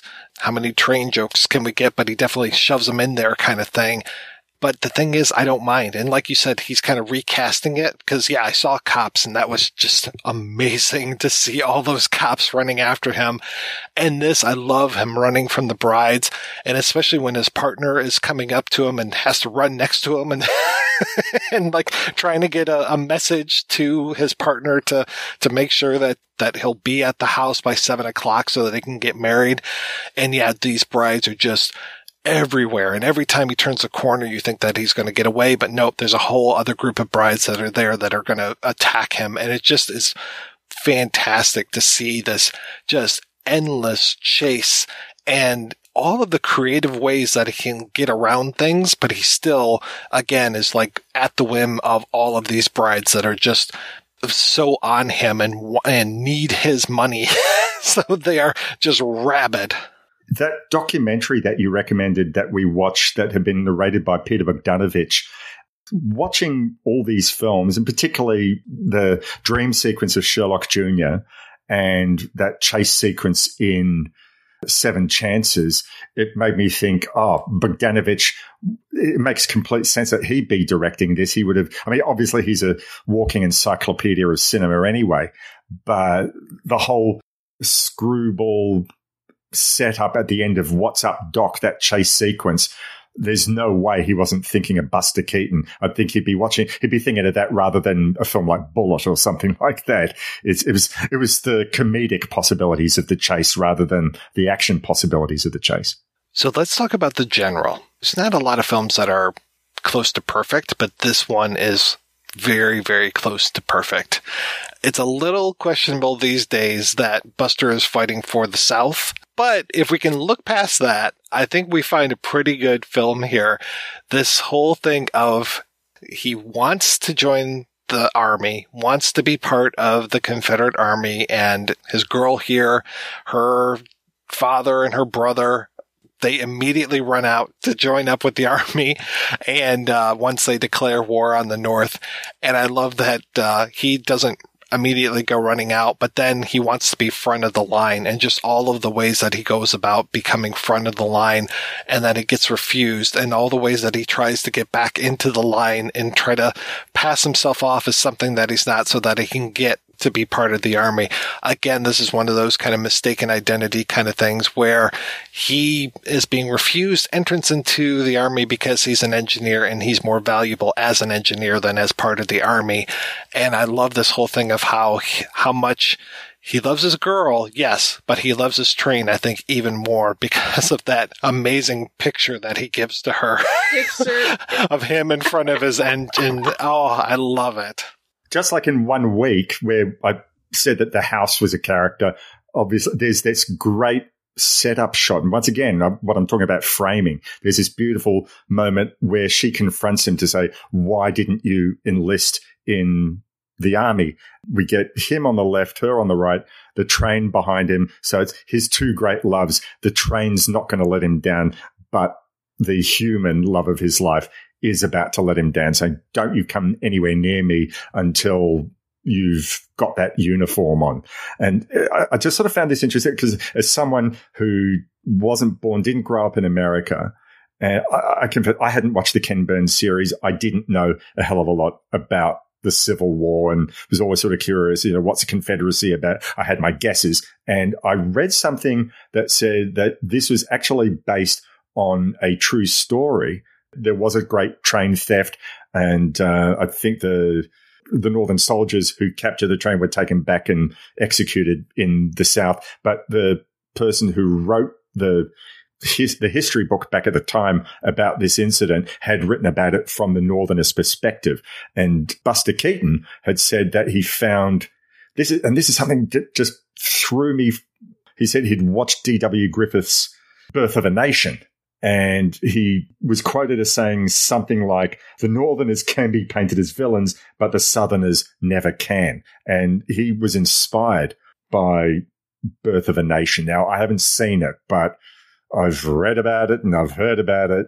And it just sort of seems bizarre to me. And apparently, like, you know, he, he didn't grow up as a child of Southerners. It's not even like he had that behind him. So it was just something that I found really interesting that he would choose to paint this from the perspective of the South. And you know, when we get to the end of the film, I mean, it's not the end of the Civil War, but the South effectively wins. They're proven to be the good guys, and the Northerners are always, or the, the Yankees are proven to be the bad guys. Now, you know, I'm, I'm sorry, I'm coming from a place of, of ignorance, I'm not having grown up with that, uh, having read those history books. But yeah, that, that just seemed really quite interesting to me.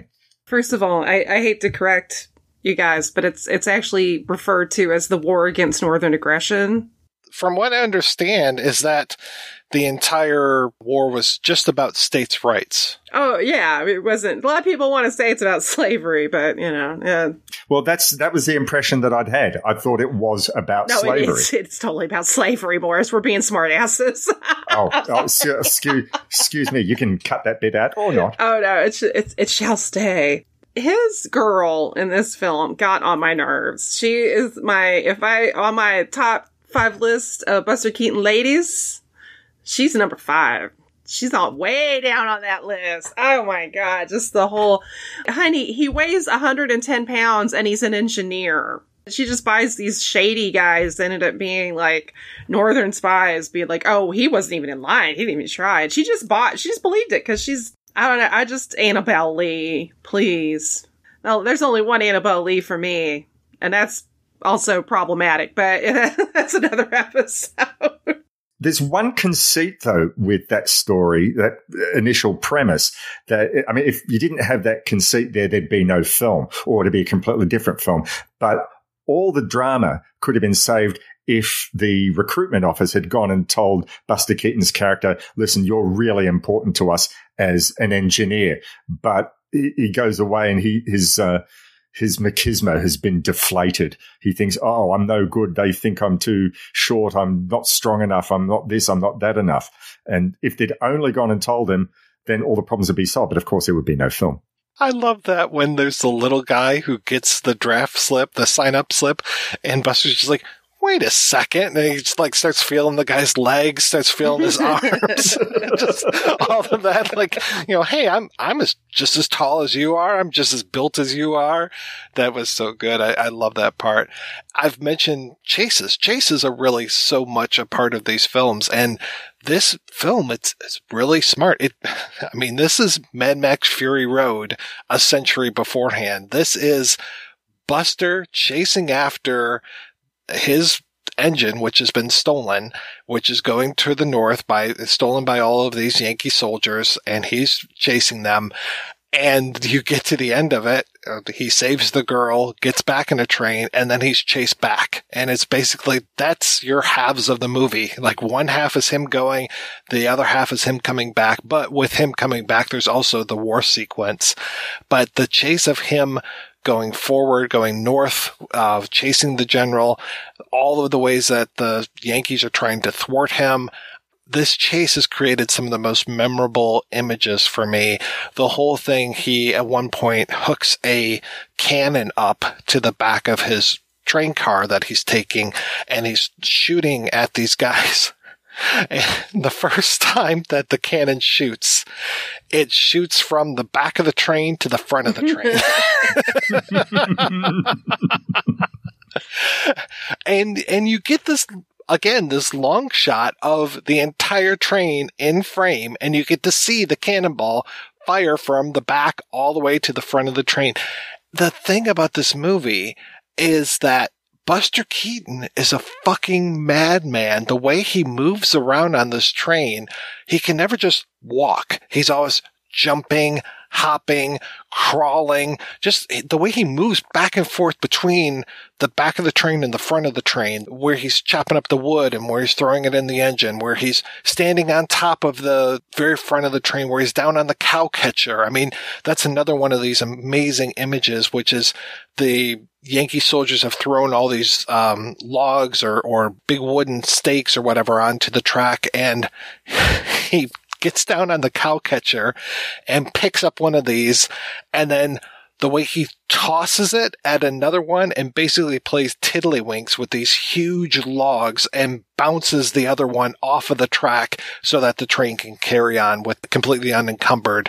I mean, the guy could have died from doing that, but instead he's just like, hmm, okay, and toss and boom and done. It was just remarkable. And, and cool as a cucumber the whole time. I, I, it's it, it, it's absolutely mind boggling. There, there's one scene where he eventually gets to rescue this simpy girl. I'm sorry. I'm not a fan of her. I'm not a fan of her, but he's helping her get in there, and he like jumps up and crawls through the window of the tr- like a monkey. I, I, I, was just like, my God, if I tried doing that, I would be, co- you, you guys would have to call me Concussion Jones. I, it would be, it would not be pretty. It would not be a good thing. And yeah, it's just his, his fluidity of movement. It's just, it, it's always awe inspiring. It doesn't matter if you watch this film 10 times, you're still just going to be like, holy cats. When they're on their way down south and it's the engine, the fuel car and then a car behind them. And he jumps from the car behind them midway onto the fuel car, onto where the, the wood would be for him to chop up. And it just incredible. He's got to jump at least 20 feet on a moving train from the back of one thing onto a lower car. And you're just like, you could have crawled. You could have gotten down and moved across, but no, he knows that to do that jump, it's going to make it more exciting. So let me ask you this. Do you think the film is actually a comedy or it's an adventure with just a few comedic bits in it? Because I mean, I'm sort of thinking that some of the comedy bits where he falls flat on his ass as he's trying to shoot or something like that were maybe superfluous. And if he just had the faith to sort of say, right, I'm going to just make this a action out, an actual adventure, keep the comedic bits that work with the action, but any of the bits where he just sort of falls flat on his ass were maybe extraneous. Would you say that this works as a just a straight out adventure thriller? I could see that. Like I said, I I was thinking of Mad Max Fury Road when I was watching this. Towards the end, when it becomes the battle, I guess some of the jokes didn't necessarily need to be there, and I think that's what really caused some problems when it came to the this movie's appeal to at the box office one of the quotes was that there's nothing funny about death because, and I gotta say, it's a fucking hilarious sequence to me when he is, he's there and he's got this sword and the sword blade keeps flying off of the handle, right? This is, this would be a major foul on Fortune Fire. Just this would not pass. He has the sword and he's pointing at the soldier and he's just like, Hey, you need to fire over here. And you hear this noise and the soldier just collapses. And then he starts talking to another one. And again, the soldier just collapses. He keeps getting shot. These soldiers keep getting shot by a Yankee sniper. And he goes to the third guy and the third guy falls over. And this is cracking me up. But apparently some audiences or critics of the day did not find this funny. And this is like, you talked about how Bogdanovich must have seen this. I know for sure Woody Allen must have seen this film because this is right out of you know, Love and Love and Death. Death. Yeah. Took so much of this, right? That he takes that sword and points someplace else, and the handle, the the blade flies off again, and that's what ends up killing the sniper. Yeah. But apparently, this whole idea of people being shot randomly like this and kind of showing the absurdities of war through this movie were just too much for people to handle at the time. As for the train sequence bits, I kept on thinking, yeah, Robert Zemeckis is a fan of this. Back to the Future 3. No, it's funny when the bridge collapses. Was I the one that thought of the bridge of the River Kwai?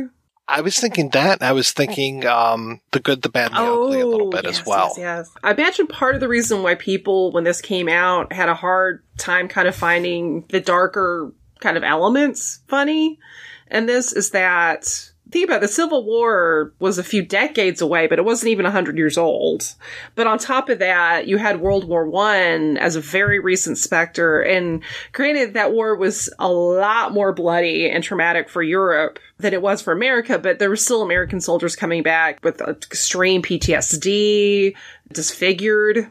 Like it was, it, I mean, all war is nasty. That's obviously an understatement, but World War One definitely seemed to have a very, very debilitating effect on people, on the psyche of, of people that had to serve it. So time and distance can help us find certain things funnier if we're, if we have a distance from it. If you're somebody who's still going through it, yeah, it's not going to be as funny to you. And that's, that's understandable. I thought it was funny though too, Mike. And there's also that question of how much this cost. And that could have been poison as well. I mean, I'm sure we all remember, like I went to Waterworld as one of them, but I'm sure we all remember movies that were just costing a lot of money when they were being made or you're hearing about troubled productions. This was semi troubled. Though a lot of his films are co-directed, I read several times where he would basically force the co-director out and then reshoot everything that the co-director had done. That happened with an Arbuckle co-direction that he worked on. It happened with another one. I can't remember if it was this one or Steamboat Bill Jr., but he would just redo things. So the redoing of stuff, the way that he would improvise, come up with new ideas, the $48,000 that they spent for this train to collapse on this bridge. There were fires that were going on with this because of the way that the train was and uh, they would accidentally catch stuff on fire on either side of the tracks. Just a bunch of things were going on with this movie. I think one of the people on set had their foot crushed by train. Sorry to laugh, but just all of these awful things. So they had to settle lawsuits and all this. So the the movie ended up costing seven hundred fifty thousand dollars. And in comparison, you look at some of his best earning films, and they would make five hundred, six hundred thousand dollars and this one costing $750,000, you're already taking a big chance that it's not going to make back its money.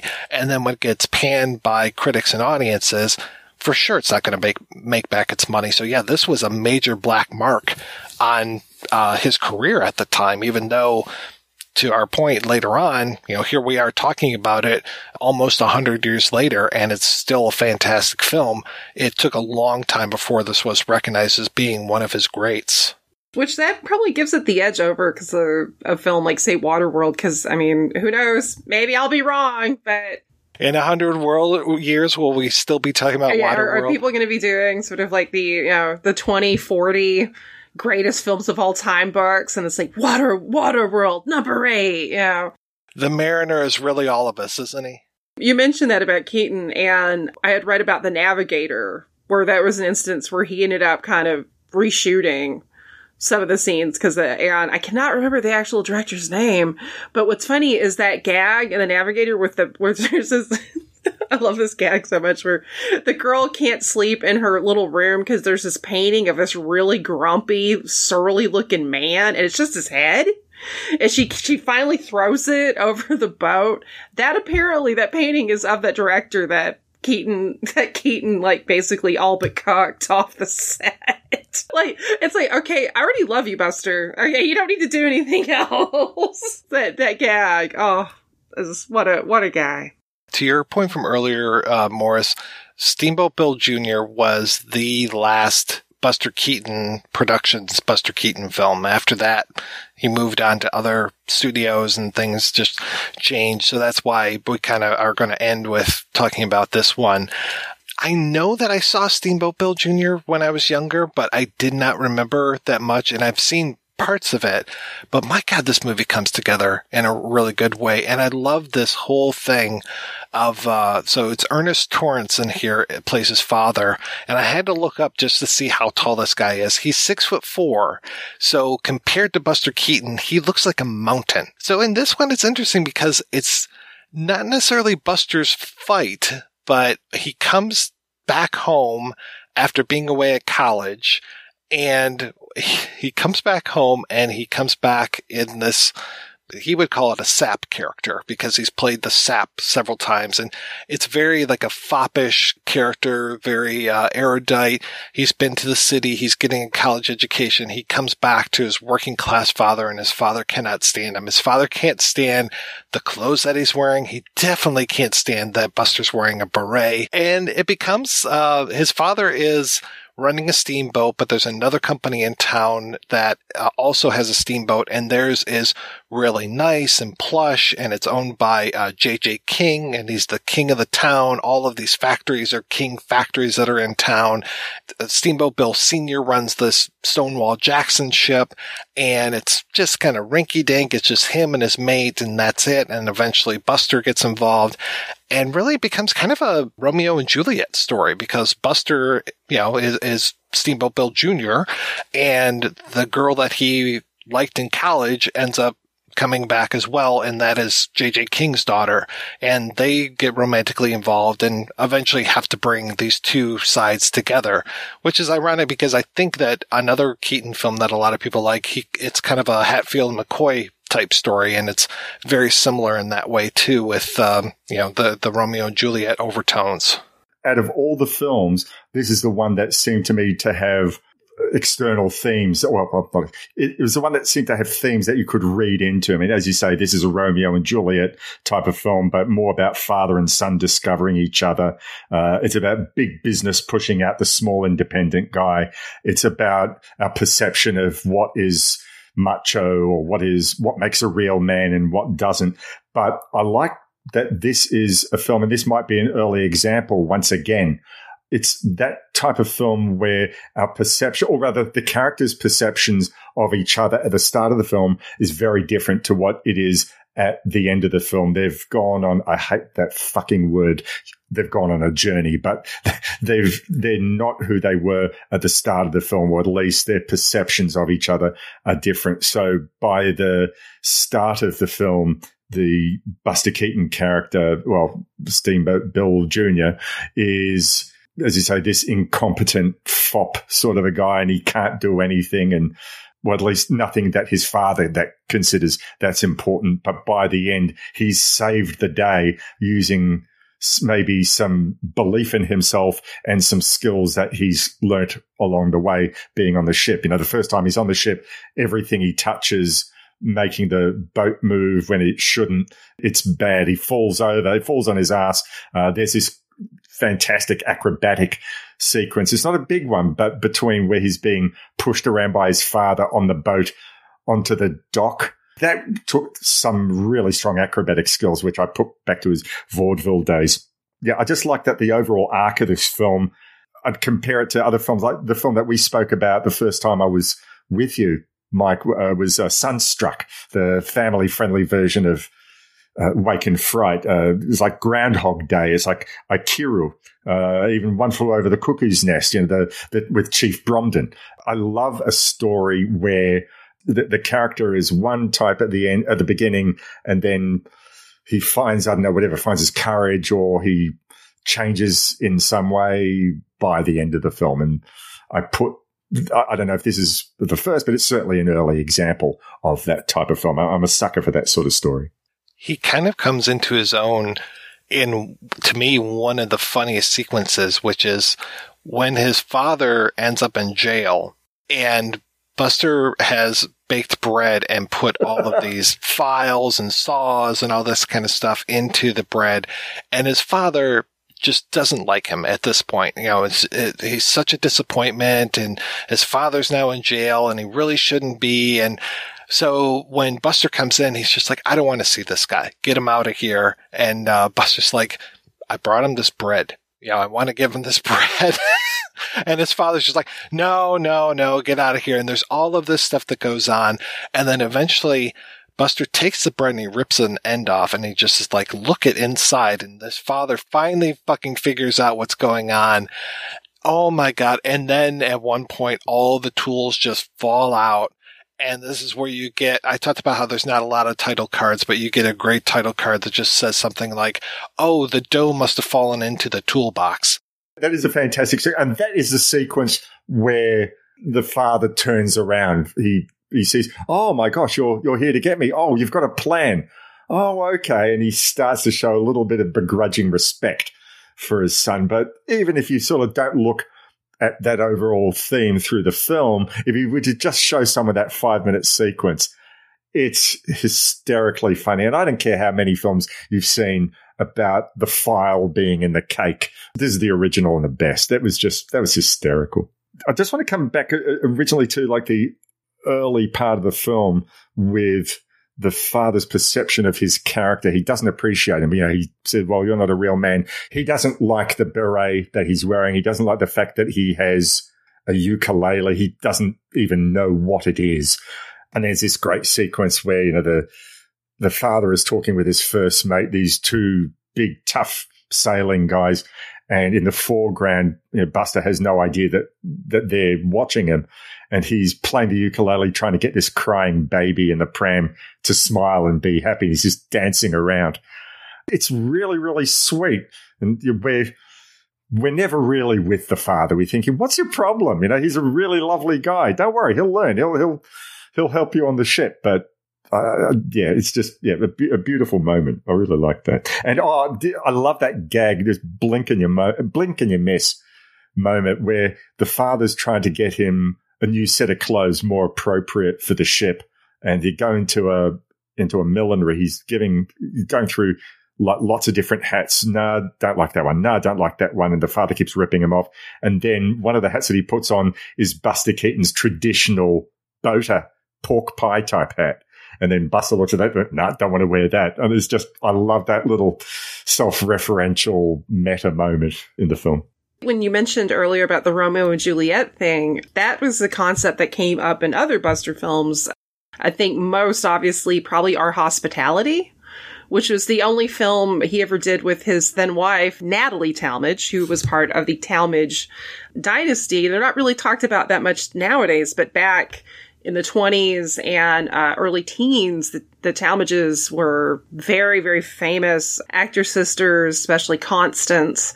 Natalie reportedly wanted to be a writer. She did not even want to be an actress, but they had a stage mother who very much encouraged, uh, and we're probably going to encourage us probably needs to have quotation marks around that. Probably, I imagine some mental abuse probably, you know, went into it of kind of forcing her daughters into, into show business. But that's the only film they ever did together. And in fact, that was uh, Natalie's last film was Our Hospitality and I, I definitely recommend it. It's got a cute dog. It's also got some good old southern southern attitudes that I don't recommend people continuing in modern times. Is that also the one where they're in that funny little train? Speaking of trains, yes, the the rocket was um, based off a real creation. There's also a whole infamous sort of climactic sequence with him in like a ravine that goes into a waterfall. And that is some of the most harrowing Buster Keaton stunts I have ever seen. That is one, holy crap. How are you alive? Well, he's not alive anymore, but how did you stay alive for so long? yeah, there was one biography I read about Buster where the author was just talking about the Talmadge family almost too much, where it was just like, come on, I just want to know about Buster. Like, of course, the Talmadges were a major influence, and yeah, they didn't really like him, it doesn't sound like. And it sounds like Natalie spent money like water. They had a couple kids together, but they slept in separate beds for a long time. I think after the second kid, she was just like, that's it. We're not sleeping together anymore. So there was a lot of extramarital affairs that were going on that were pretty much known about. Yeah, it was just not a good scene for him at all being married to Natalie and um, got him involved in a lot of real estate stuff. And I don't think that he had a lot of money after they were coming out of the 1920s, which was another bad thing. And then eventually they would divorce. And I, I, luckily his last wife, Virginia, was supposed to be just like salt of the earth and just took care of him so well. But yeah, it doesn't sound like him and the Talmadges um, had a lot of love lost.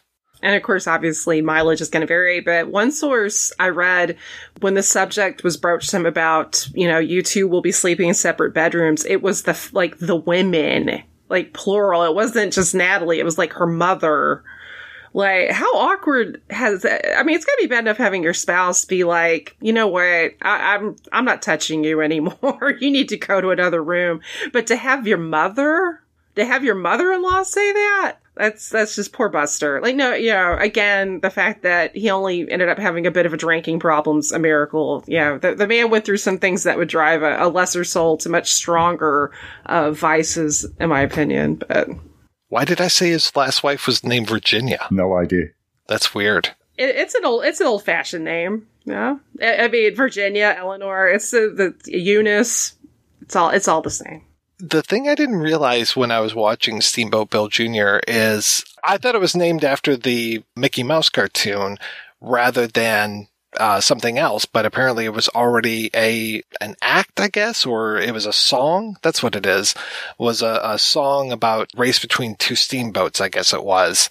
But it's kind of ironic that Disney would name their first short Steamboat Willie because really, and we've talked about why Buster kind of lost his steam, and I think one of the reasons it wasn't sound. Like we said, he had a good voice. He was able to, to do witty repartee. He was not some sort of mush mouth person that had trouble once the sound era came in. I think part of it was him losing his independence. And then also I think part of it might have been cartoons because there wasn't necessarily the need for the stuff that he was doing live action was then being done in cartoons, though I think some of his live action stuff was more exciting than a lot of cartoon stuff where you could do anything. Buster seemed to be able to do anything.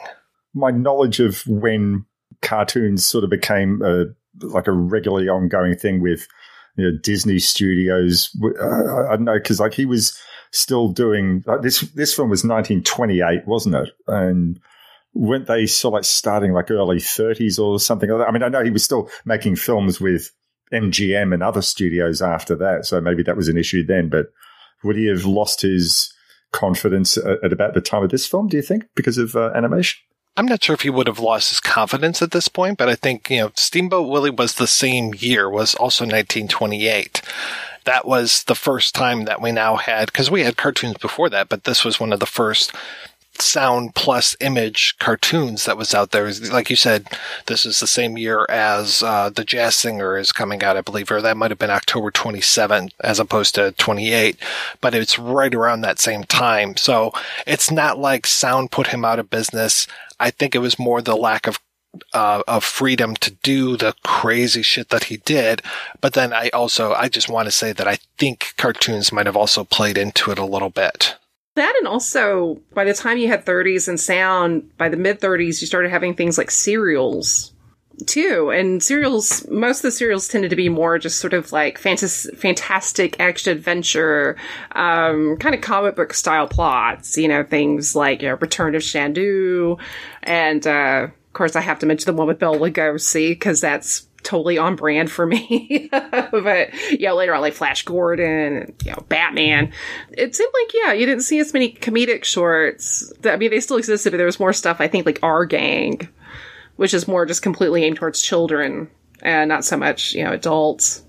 Well, and by the time 1930 rolls around, he's 35 years old. So I'm not sure if he can still take the pratfalls as much as he can, though watching some of the stuff that he would do on television, you could see him take those pratfalls and you could see him do these things. I mean, even watching something like The Railrodder in 65, he still had it. You know, it wasn't as wild. He was not throwing himself on the floor like he was, but he still has the chops and he's still able to do a lot of the things that he's able to do. But at some point you got to figure that if there wasn't a bone that was already broken, he's going to break it by the time he starts, you know, getting into his 30s. Oh, definitely. Well, and especially because, like, with the Railrodder, that was literally made, I think, like four months before he died.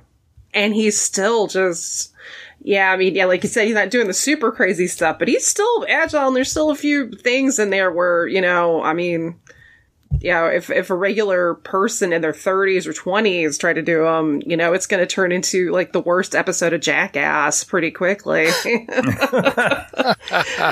uh, and he's still got that spark. I mean, that's the thing, because even seeing him pop up in, in stuff like one of my favorite movies ever, which is Beach Blanket Bingo. And I'm not saying that to be funny. I legit love that movie. No, it's a great Oh my god, film. the best beach party movie ever, in my opinion. And also, it's got Timothy Carey uh, in it, which yeah, come on, and Paul Lynde. Like, come on, come on, and a mermaid. You cannot go wrong with that movie.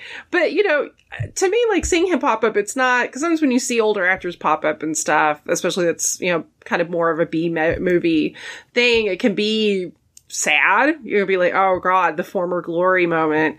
But you never feel that. You're just happy to see him. You're just like, hey, that's Buster Keaton. You know. Um, actually, I was talking to my mother earlier, and she's started rewatching the old, uh, the original Twilight Zone, and he pops up there.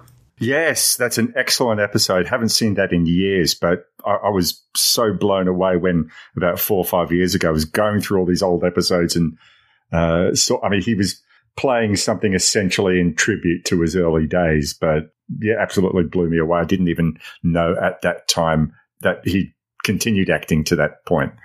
I, I think the only thing I'd known about was a funny thing happened on the way to the forum from the 60s, but yeah, that was a complete surprise. Okay, guys, let's go ahead and take a break, and we're going to play an interview that Maurice did with Gus Macmillan of the band Blue Grassy Knoll, and we'll be back with that right after this. Let me ask you a question. Are you getting enough? I bet you'd love more, right?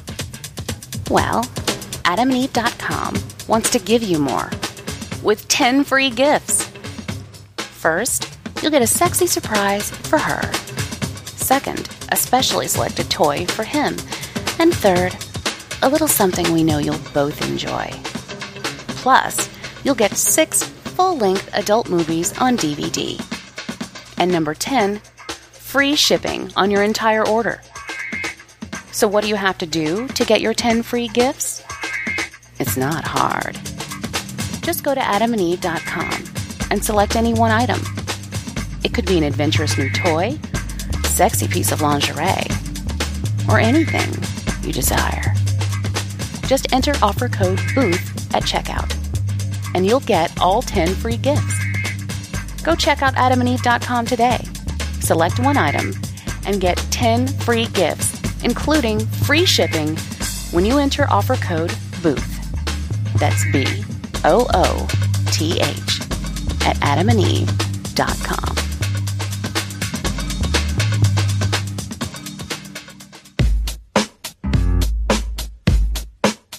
It's not easy having a good time, and it's not cheap either. Every week, the projection booth brings you a new show, possibly even two, focusing on all genres of cinema.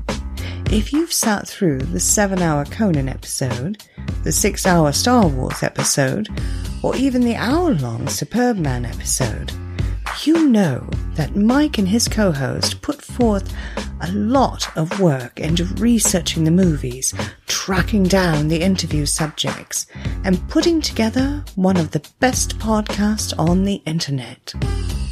Now, I'm asking you if you can repay all that hard work by giving back to the projection booth. The show has a Patreon fundraiser at Patreon. That's P A T R E O N dot com forward slash projection booth. You can donate as little as a dollar a month. That's That's $12 a year. At least 50 great shows and two terrible ones. That's the price of two matinee tickets. Now, isn't the projection booth worth it? Once again, that's patreon.com slash projection booth. Donate today. It's the right thing to do.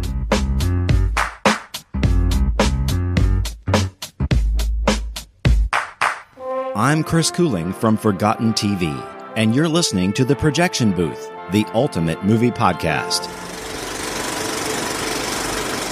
So the first I heard about the Blue Grassy Knoll would have been maybe in the early 2000s, I think. You were doing scores for Buster Keaton films like Sherlock Jr. and Our Hospitality at places like the Valhalla in Melbourne and the Astor Theatre. I think it might have been One Week and The Boat and Sherlock Jr. I want to go back further than that. Do you recall specifically when you formed? Were you forming as a band to do music in general and then got diverted to do films? or was the idea always to be a band to accompany films? Uh, no, we were a young, very newly formed band. We first got, I think, in fact, we've just passed our 25th anniversary of our first gig. It was a Friday, the 13th of February, 1996. We did our first gig. And it was a bit of a dream band for me. It was kind of like a super group of these amazing Melbourne musicians who I'd admired and loved and had become good mates with. And so we were playing together, but it was an interesting band because we, we went for this kind of, you know, pseudo joke name of the Blue Grassy Knoll. And we were kind of, we were irreverent, not really bluegrass. We were more playing bluegrass instruments, but trying to play different styles and, you know, see what they'd sound like. And it was a band of multi instrumentalists. And so we'd been playing for a couple of months, I think, only, and I'd always had this idea of wanting to do a score to a silent film. And so I took it to the guys in a rehearsal one day and just said, look, there's a fringe festival coming up. I've always had this idea of doing a silent film score. What do you reckon? Shall we give it a go? And they were all very open minded to it. So we were already playing as a band in pubs, you know, and sort of starting to get a bit of a following as a pub band around playing Melbourne pubs. So we sort of started off this second sort of career as film score writers. Now, none of us were film students. None of us had written a score before.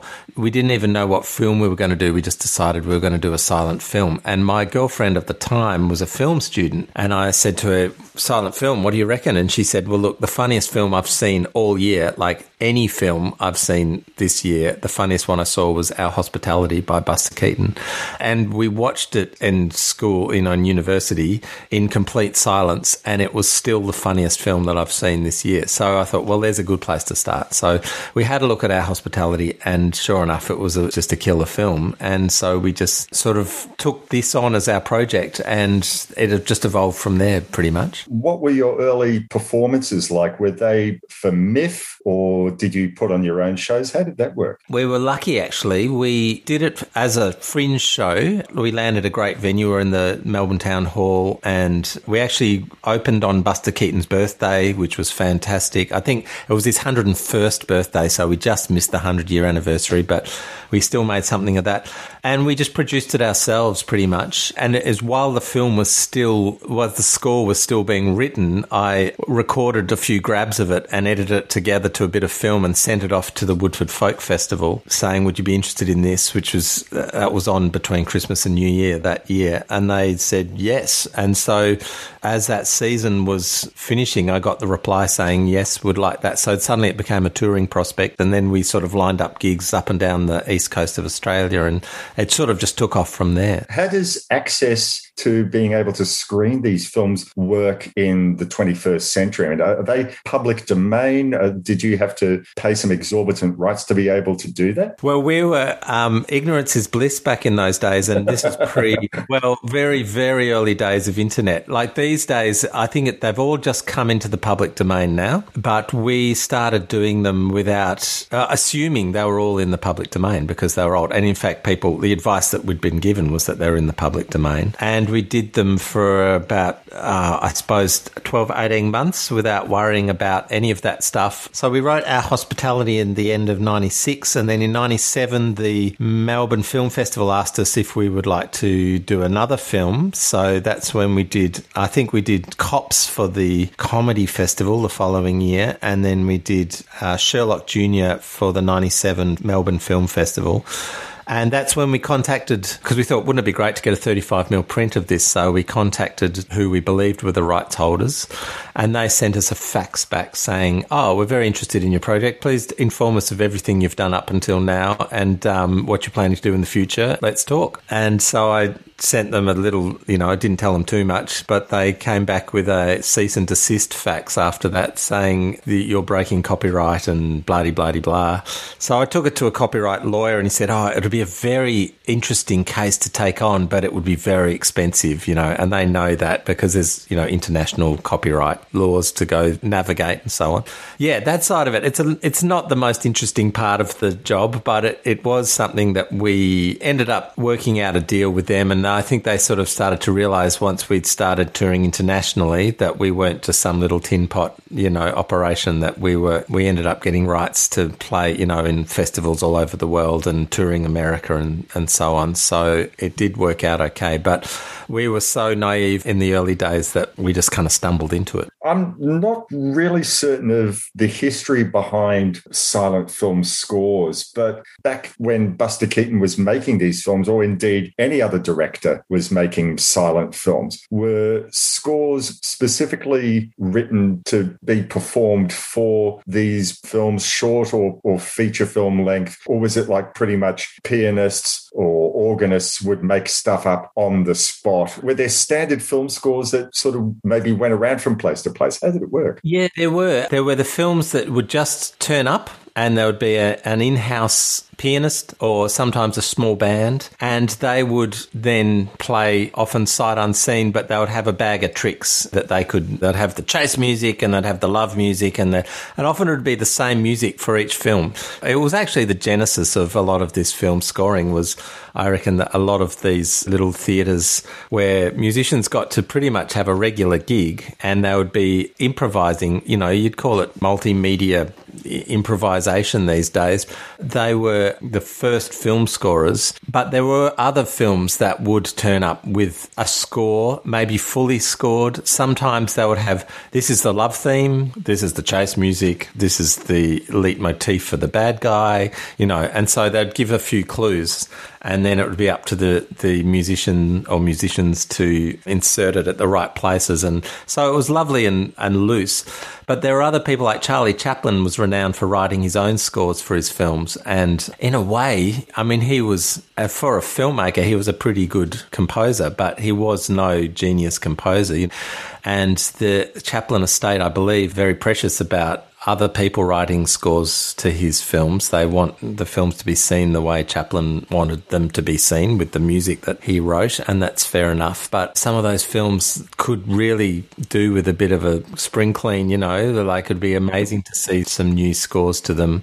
So in a way, you know, they can date more quickly if you use the original scores, in my opinion anyway. So I think that was a lovely thing about Keaton was he was a blank canvas for us. It was literally a film with no score. This beautiful film with no score. And as we sat there writing to it, it felt like when you were watching it and you came up with a piece of music and you placed it to the film, if it was the right bit of music, it almost was like the film turned to color. You know, it was just suddenly the emotion was right and, or the, you know, the energy was right. And suddenly that scene suddenly makes sense or the structure of the film the music that we'd write would mirror the structure of the film, and suddenly you're writing this amazing bit of music because the film has got such a great structure to it. Also, just sort of thinking about the 90s in general, maybe even back to the 80s, Mick Thomas of Weddings, Parties, Anything had written a score for The Sentimental Bloke, and Jen Anderson uh, wrote the score for a string quartet for Pandora's Box, the Louise Brooks film. Did you see any of those films at the time? Were they an inspiration to you? I'd heard of the Mick Thomas one, but I never saw it. And when we were, I think I I even went to see it. My memory of it is we had a lot of help from a fellow called John Rouse who ran the Nova Cinema, who used to run the Valhalla Cinema in Melbourne. And he was a tremendous help just with things like copyright. And he was the one who produced the Jen Anderson film. And so he was kind of excited when I told him that we were going to take on this project. And so I think for their final show, he got me tickets to go and see the Jen Anderson production. So that was the first time I'd actually seen a silent film with live music. And I went straight from that show to our first rehearsal, like literally came out of the cinema and got on my bike and rode to our rehearsal and just, and we were sitting there. I thought, well, I've just seen what it could be like that was a coincidence. It was interesting because her, like the way she scored it, she did a very traditional kind of she scored it all out on paper. Like she wrote the score out for a quartet and they had a click track to keep in time. And it was, uh, it's a very, it's a beautiful film, but my God, it's really long. It's like two hours long plus, I think. And it's a big ask to write two hours of music with a string quartet. I think, you know, there were some beautiful moments, but it did feel like it was a big stretch for them to.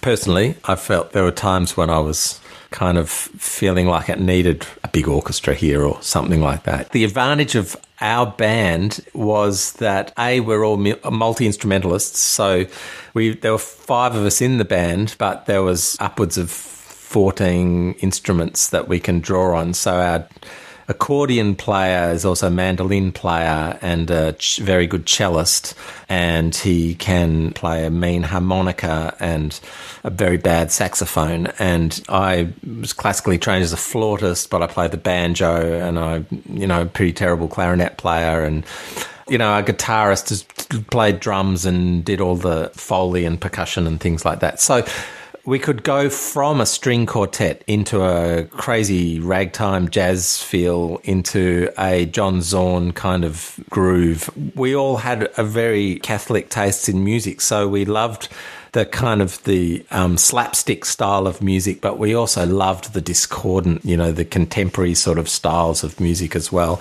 And we loved films like Ennio Morricone and things like that. So we could draw on a lot of different styles and sort of hopefully mesh them together so that, you know, like I think that's why the scores succeeded is because there were a lot of different elements in there and we managed to join the modules together in a way that made it seem reasonably seamless, I think. In prep for our conversation, I had a chance to watch a couple of times your version, if I can call it that, of Sherlock Jr., the, the film with your score. It fascinated me. I mean, I wanted to know that you or the group as composers, I mean, you've gone and said that you drew inspiration from all sorts of places, and you know, and you cite Ennio Morricone, for example. What does a composer who's working for a silent film have to take into account that maybe a composer for a talkie film may not? Because I mean, Um, aside from having to fill up the space for an entire movie, which someone who's doing for a talkie would never have to do, but are you having to musically explain things more to an audience? There's already a language established now for movies, you know, like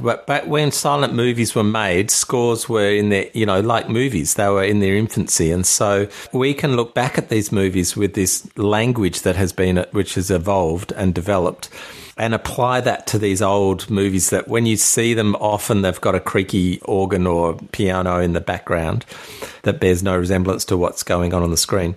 I think that's the nice thing about it. It's a blank canvas, like you said, and we can explore what happens if we, like at the end of Sherlock Jr., well, there's a comic moment right at the end of the film where he's scratching his head looking at, at this couple who have just had babies, wondering how to have babies. And, you know, for us, that was like, let's put in a horror theme right there.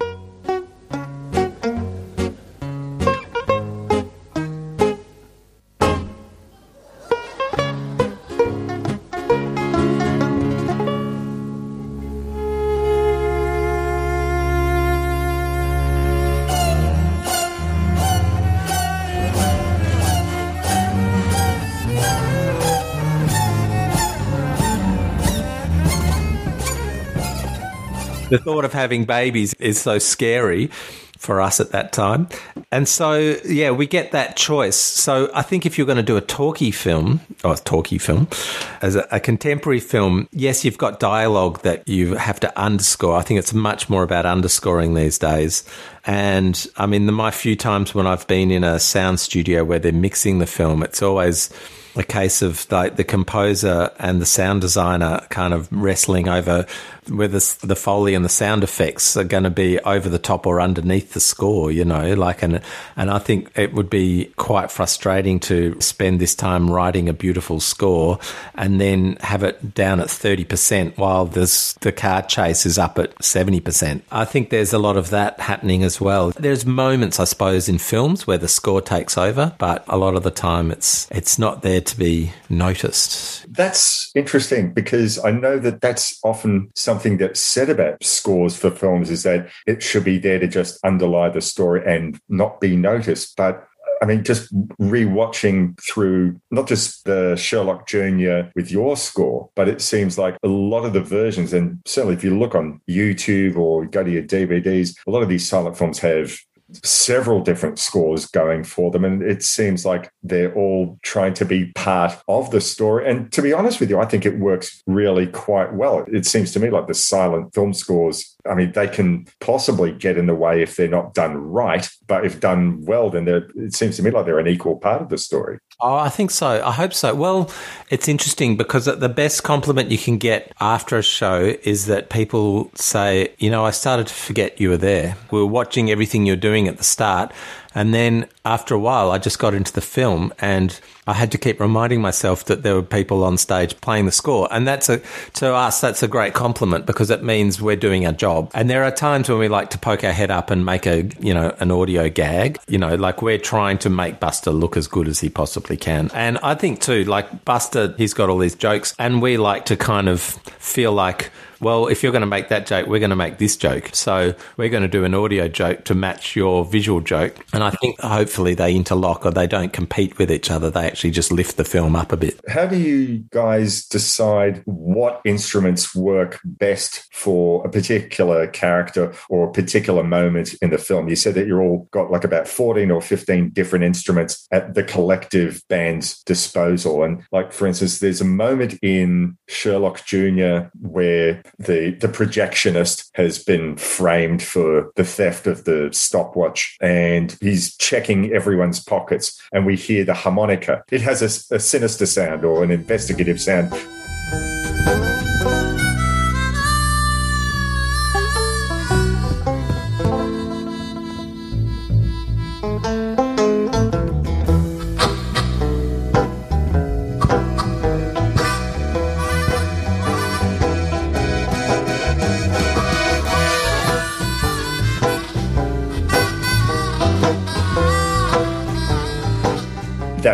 associate with it. What goes through you as a composer's mind? Is it enough to just come up with a melody, or do you think this will work better with a harmonica, or this will work better with a flute? Um, I mean, I think the arranging is that's one of the fun bits. We're coming up with the music is the bit that you're sort of searching for the inspiration, and then the arranging. Often we'll, you know, we'll use the same bit of music two or three times in a movie, but we'll have arranged them with a different instrumentation or some other instrument taking the lead, so that you actually don't notice that it's the same bit of music. Well, you know, uh, hopefully it's it might even have a different feel. It might be turned into a waltz or something. I mean, we used a lot of flute in Sherlock Junior because we felt that it had had that kind of like maybe a Mission Impossible kind of a vibe to it. It was kind of a bit jazzy and a bit sexy. The harmonica choice was, I think, I don't know. I mean, that, those things you don't. I mean, it's a long time ago that we wrote it, but I think we just came up with a bit of music, and and the harmonica seemed to fit. It's often just a, a case of when you play something, you play it against the film, and you can tell whether that's lifting the film or if it's kind of just not doing anything. So then, but you know, we definitely have choices, and some of them are obvious. Violin for the love is a common sort of thing to do. You know, we're not trying to break any you know new ground with a lot of things. It's just like it's there's things that you know work, so you go with those. But I mean, there's also lovely chance chances to do things like that in a, another movie, Cops. There's a police band. So, you know, I mentioned I play bad clarinet and Phil plays bad saxophone and our bass player happens to be a very good tuba player. And so we go, well, let's make up a really bad police band, you know, and make it deliberately because we're not very good at our instruments. We'll make it sound like this police band is really bad, not that we're really bad, that it's the, we're doing it deliberately. So, you know, we get to muck around with those sort of things and just, I guess it keeps it interesting for us. I'm also interested in how you approach the, I don't know, if, I guess I'll call it the texture of the composition. So, like the opening of Sherlock Jr., so the opening credits you have this music that sounds very, I don't know, have I used the word yet, detective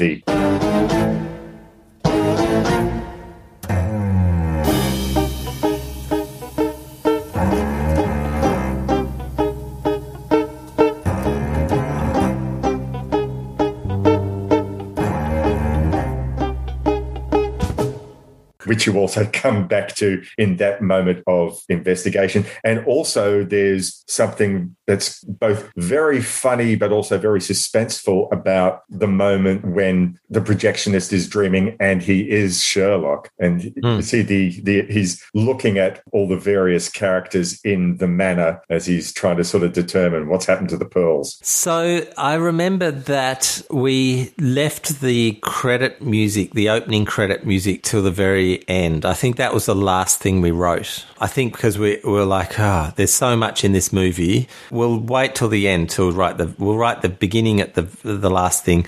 One of the things that we wanted to go with was the James Bond kind of style of you know Mission Impossible, James Bond. We've got a canon of those styles of film scores to choose from now that we like to kind of refer to but playing them on old fashioned acoustic instruments. And that was kind of how that, like I said earlier, the genesis of the band was to explore different styles of music, but using traditional instruments and seeing how that came out. And often it sort of has a bit of a quirky comic kind of sound to it. We were using, you know, th- throwing around a few of those chord changes from those kinds of movies, but you're playing it on a banjo or you're playing it on a mandolin or something or a harmonica. They seem to lend themselves to the Buster Keaton kind of do it yourself ethos. So that opening theme yeah, we just started playing around with the James Bond kind of riff and then took it somewhere else and came up with that, I guess. You've done quite a few films, haven't you? At least, what, about a dozen Buster Keaton short and five reeler films as well? Yeah, I was trying to think of how many we've done. So, if I can try and do them in order, we did Our Hospitality first, and then we did Cops and Sherlock Jr. We did Go West. We've done One Week and The Boat and The Playhouse. They're three shorts. We've done The General. Um, which we ended up doing with a full orchestral score as well. Wow. So we sort of had the band backed by a, a, sort of a half size orchestra, which was fun. And we're hoping to do that again with a full symphony orchestra soon. And then we've also done a few non Buster Keaton films. We got asked to write a film score to a film called Labourer's Love, which was the oldest surviving Chinese silent film, which was interesting. We went to play that in China, so that was really interesting. We were playing at a theatre festival in China, and they wanted us to do, as well as doing Sherlock Jr., they asked us if, if, we'd write this Chinese silent film score. So that was really fun. We've done a film called White Zombie, which actually is not a silent film, and that has dialogue. So that was interesting as well. That was a really different process. I saw that one at the Astor, but I don't recall whether that was with you guys or whether that was just a regular screening. I'm struggling to remember. It possibly was with us because I don't know if they have shown it otherwise. But that was fun. I mean, that was really difficult too because that was actually where we had to start to navigate the issue of oh, they're talking. What are we going to do now? Do we sit there and just let them talk, or do we try and underscore it? And I mean, fortunately, it was made in the very early days of talkies, so there was a lot of silent film techniques in it, and there was a huge. The last sort of twenty minutes of the film, there's I think there's hardly any dialogue at all, and the score that they had already already on it was good, but sort of there's a lot of looping and there's they just have a bit of music that would loop around and things. So I thought it was a good chance for us to try something other than Buster Keaton comedy. You've taken the Buster Keaton films all around the world. We were speaking before we started recording about my friend and fellow podcaster Heather Drain, who's on this episode, that she'd seen you guys in Arkansas, which absolutely blew me away when she told me. But where else have you been? So you've been to China, you've toured around the States. We took it to the Edinburgh Festival in 99 and that was successful beyond our wildest dreams. We actually had Sean Connery come to see it. So it was amazing because there's a one bit where we quote the James Bond theme in Sherlock Jr. And it was like Sean Connery is sitting watching this while I'm playing the James Bond theme on my banjo, you know. So that was amazing. But then we've done festivals everywhere from South Africa to Brazil. We've done tours across Europe, Ireland, the UK, right across North America, China, Korea, Singapore, New Zealand.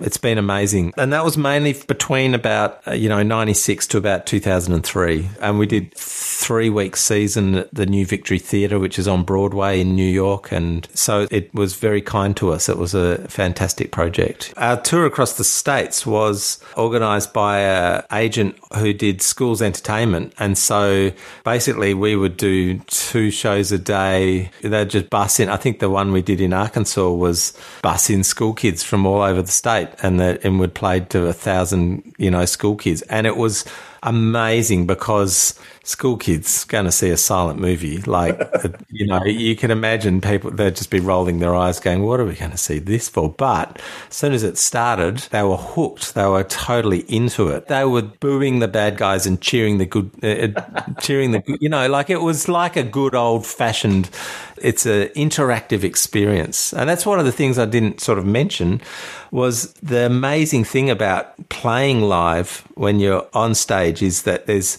there's like a triangle of energy happening. There's the audience watching the film and listening to the band. There's the band watching the film and listening to the audience reaction. So we like we get a buzz every time they laugh at something that happens on the film, and usually we've matched that gag with a musical gag as well. So we sort of, and so it's like this energy going, and then they're they're getting a kick out of we'll do a wacky sound effect or something, so they'll laugh at one of our you know, and so this energy is going between the band and the audience, and the audience and the film, and the film and the band, and the and the band and the film, and it's just bouncing back and forward in this amazing triangle, and it just sort of like it has this perfect tension, which is like a real buzz as a musician, which you don't get in a any other kind of performance. I think. Notwithstanding the year that we've just had with COVID, how many years had it been since you guys had played together before this new screening of Sherlock Junior coming up? It had been, I think, 2016. That feels about right, which is probably the longest we'd been without doing a gig. So we've never split up. We've never retired. We've always just gone into remission. And it's a bit hard now because our founding member and front person, Simon, who plays guitar and percussion and drums, and when we're playing as a band is the lead singer. Um, he's now living in London and has a young family, and so we have done gigs where you know he would fly out and would do a little bit of touring, and then he'd fly back again. But of course, we tried to get that happening and realised that very quickly because Australia's borders are closed, he wasn't going to make it. So we've got a substitute Simon for this performance, but we're hoping that towards the end of the year he'll be able to get back. He'll get his his vaccination and we'll be off and running again. So what have you guys been doing in the interim? Oh well, we're all musicians playing in different groups and entities and stats of our bass player Mark is very in demand for lots of different bands, jazz and all kinds of other stuff. Phil, who's the accordionist and cellist, is I think he's now working as a full time as a lecturer in music and composition.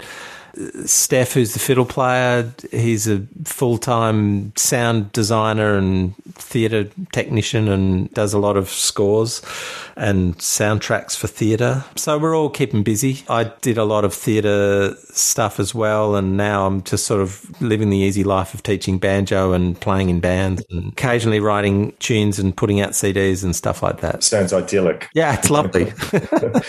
You've already mentioned that you have a plan to do later on this year the screening of The General with an orchestra, which you said you've already done it with a half orchestra, but you might do with a, a larger scale, which sounds very, very exciting. Any plans beyond that, or is Simon's long distance getting in the way of that? Um, yes. Look, we would. It's funny. We do want to write new stuff. It's a little bit challenging with one member on the other side of the world. So the orchestra score is the big one that we want to do. We, we want to make it available so that we can tour and pick up an orchestra where, wherever we go. So, you know, the idea is that let's dream on a bit. We get invited to play in London and the London Philharmonic Orchestra. We have the score available and then we come and sit up the front with the orchestra behind us. And there'll be bits where we're playing, there's bits when the orchestra's playing, and there's bits when we're both playing together kind of thing. Because for a film like The General, it's so massive, and some of the themes need to be orchestral to convey the epicness of the story. A little five piece band, even if we can have cello and violin and double bass bowing till their bows are breaking, it doesn't create the kind of drama that we're looking for. So that's the plan. We'd like to get that up and running. We've also just happened to, I think we've found a nice, very simpatico agent who's in a position to help us line that sort of stuff up. So fingers crossed, that's what'll happen post COVID. Magnificent. I'm so looking forward to coming out to see the general when you do get it done here. Gus, thank you so much for your time this evening. Really, really appreciate it. Lovely. Thanks, Maurice.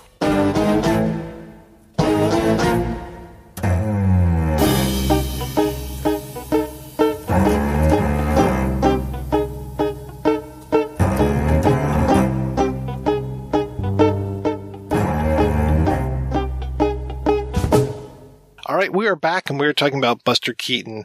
And I mentioned that documentary earlier, um, A Hard Act to Follow, which I have to, I really, really have to recommend that documentary. Like I said, seeing it again all these years later, it still blew me away. I like how much they rely on Buster Keaton interviews for it because they definitely had a lot of good interviews with him and were able to utilize those, utilize him as almost a voiceover to his own life at times. There was also in 2018, there's a documentary called The Great Buster that Peter Bogdanovich put together, which we talked a little bit about before. I like part of it. I don't like part of it. A Hard Act to Follow is very much this is Buster Keaton's story a lot of it told through Buster Keaton's words, whereas The Great Buster was a lot of talking heads. And as soon as fucking Quentin Tarantino showed up, I was so angry. oh, I was come tickled. I was tickled when Werner Herzog showed up and started talking about how funny Buster Keaton was because to hear Werner Herzog talk about something being funny at all is pretty goddamn hilarious. The thing I did like about The Great Buster was that Bogdanovich literally skips over the 1920s. This whole episode we've been talking about films from the 1920s. He skips over the 1920s to take us to the end of Keaton's life and then show us the 1920s in order for us to end on a high note, which is a really smart thing to do because you cannot get better than those 1920s films. And for him to just show us this life and be like, okay, yeah, we'll get back to that later. And then it's almost like F for fake where Welles tells you, I'm going to lie to you for however many minutes and uh, or I'm going to tell the truth for however many minutes and then I might lie to you. And it's basically like that. It's like here's this whole story and then here's the magic at the end. Like once we get to the end of Buster's life, it's like now here's the reason why we're really talking about him. Here are these films that will just continue to enthrall you to this day. And I thought that was a really smart thing that he did. I really wish that more documentaries would take that approach because it's uh, here's the humble beginnings, here's the peak of their creativity or popularity, and it's all downhill from there, folks. And then there's a token epilogue saying, but we should remember the magic. And Peter Bogdanovich is essentially saying, all right, let's get this other stuff out of the way. It really happened. Okay, fair enough but making a good chunk of the film. This is why we love him. It was a brilliant move, but it's also in a way not surprising coming from Bogdanovich, who, as I said before, is like a walking encyclopedia of film. And he's wanting to tell more the story of Buster as filmmaker, Buster as creative genius, rather than just sort of wallow in the negativity or the, the sad things. And he did have some sad stuff go on for a good chunk of his life. But he says the reason why we're still talking about him today as a whole and why we're doing this podcast is to recognize that brilliance that he had. And I mean, I, look, I, after we finish recording this over the coming weeks, I do want to sort of go back to some of those films which maybe people weren't that wrapped with. I didn't even know existed until you know very recently because I want to get more of a full story. But I just love as you say, Mike, the fact that he decided, right, this is the magical part and this is why you should remember him. So it, it might have even worked if he'd said, right, we're only going to do a documentary about that. But, you know, that might have been disingenuous. Towards the end of Keaton's life, he was in two relatively short films.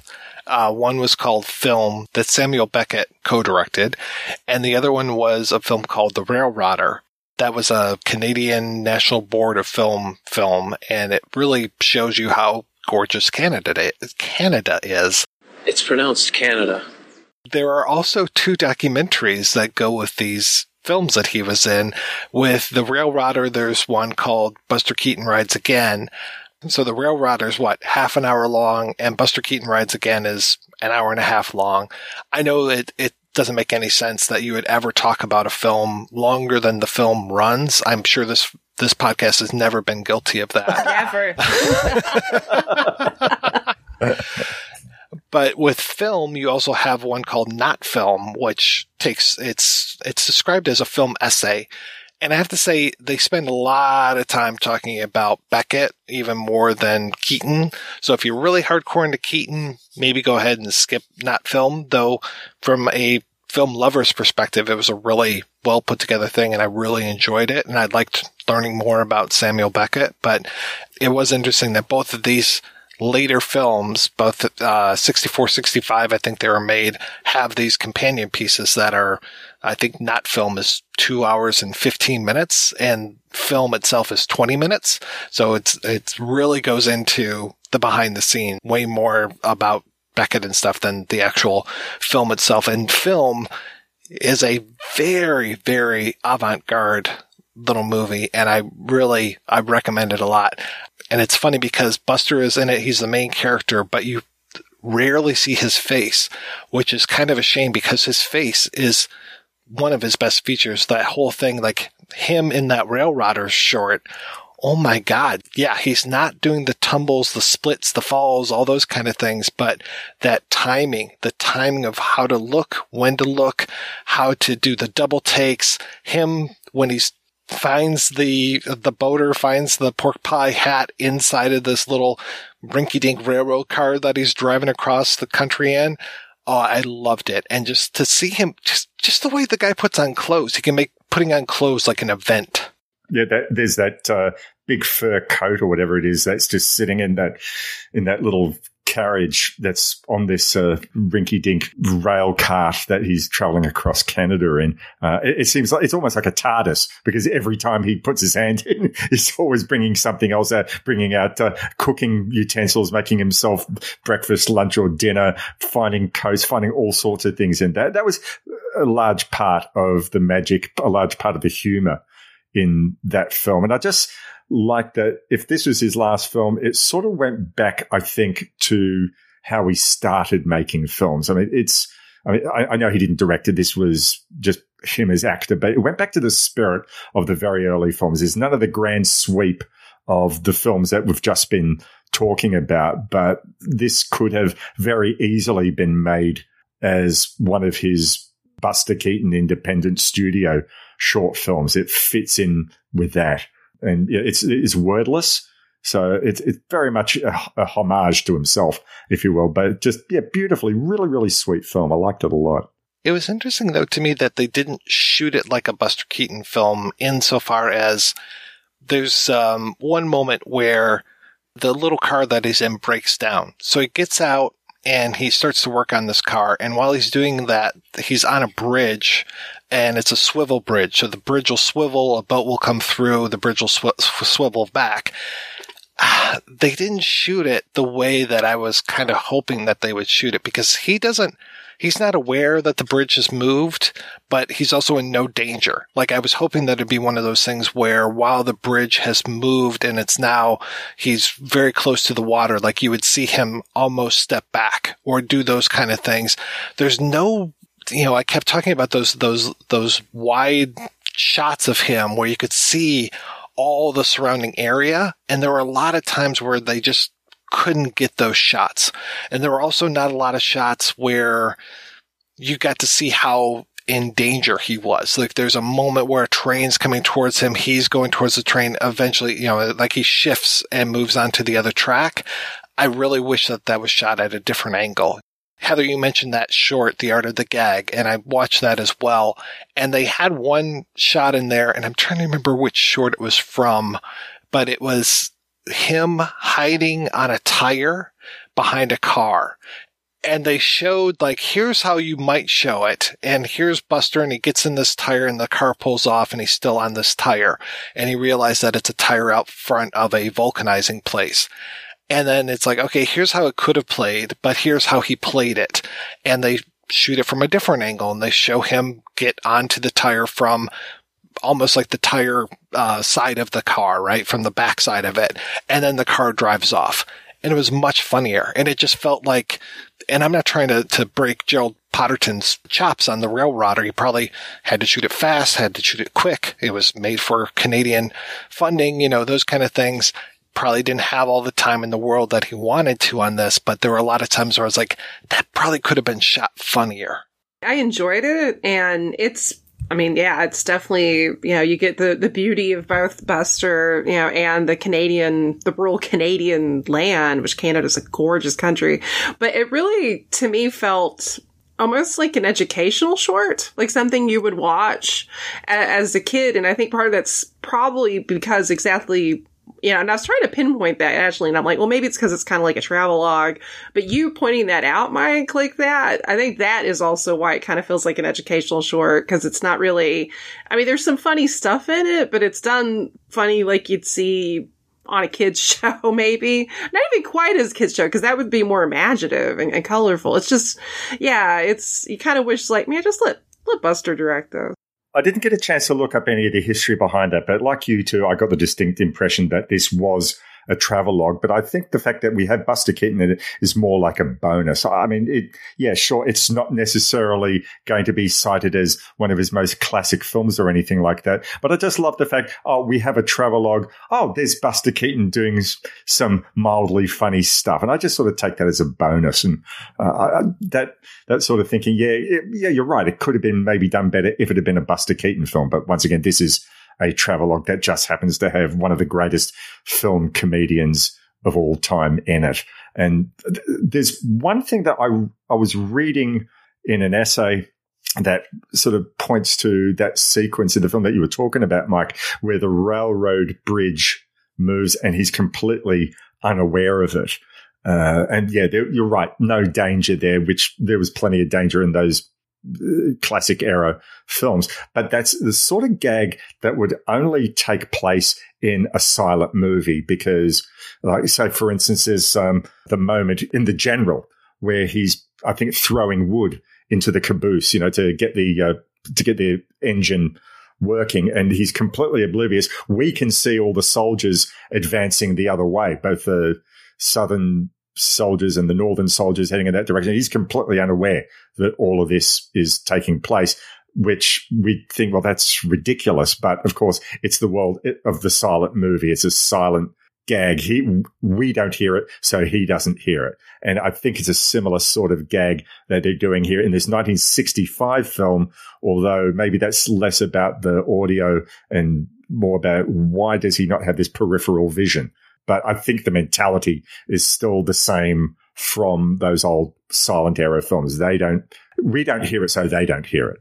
Once the bridge swivels back, he gets into the car and it just starts right up. And again, it would have been one of those things where the car probably should have started before the bridge got back. So we are aware, like, hey, this could fall right off the edge of it, but it meets right up, you know, just just kind of like those trucks, those trucks going under the one bridge uh, in Seven Chances, and just like, oh, okay, like he might not have even been aware that there was a gap in the road, you know, be, but we're aware because of the way that it's being shot that we can see that that bridge is out, that we can see the other bridge collapsing, but he doesn't necessarily see it. We need to have that privileged position, I think, sometimes, but, and he knows that, which is why we are enjoying his films so much even today is just like this comedy transcends time because it was so well put together. All right, we're going to take one more break and play a preview for next week's show. Kelly! What the hell are you doing here? Looking after the colonel, that's what. Shoot him and let's get the hell out of here. Shoot him, we don't get the gold. What gold? Proposition. But you might be interested in helping me out. Oh. I want you to set up a barrage for me. Yeah. If you whisper one word about the gold to these guys, I'm gonna have you bounce from this outfit so fast your feet won't even touch the ground. Okay, Kelly. What is it? I want the intelligence report for this whole sector, and I need them in the next two hours. That's nice. What's in it for me? It's behind enemy lines. I got three Shermans outside. His name's Oddball. A Sherman can give you a very nice edge. These are my boys. It's still up. no, it ain't. Look, baby, I'm kind of hung up. I need about 60 feet of bridge. Listen, kid, they haven't got your back in a nut wart again, have they? I don't need you. 60 feet of bridge I can pick up almost anywhere. Schmuck. All right, all right. I need at least 100 guys. Where do I find 100 men just like that? Last all better show up, Kelly. Come on, let's move it up. But my hair is still in curls. Shut up. Get out. Shut up with this thing. Hey, nobody said anything about schlepping his 30 caliber machine gun all over the country. I'll make you $50 if you carry the machine gun, huh? Fire! I thought you said three Shermans. Those nuts have brought half the army with them. What is this? Oh, what is this, a ball game? Who are these guys? My friends, Captain. And who's that bunch of refugees over there? The band. The band? What do we need a band for? Have a little faith, Captain. They're beautiful people.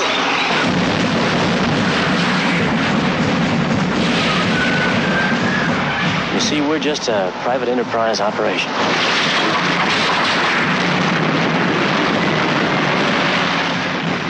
Those freaks! That ain't an army, it's a circus.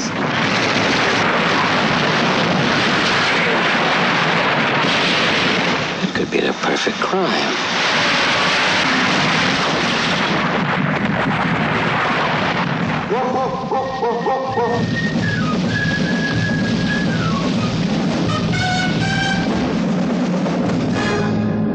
That's right. We'll be back next week with a look at Kelly's heroes. Until then, I want to thank this week's co-host Maurice and Heather.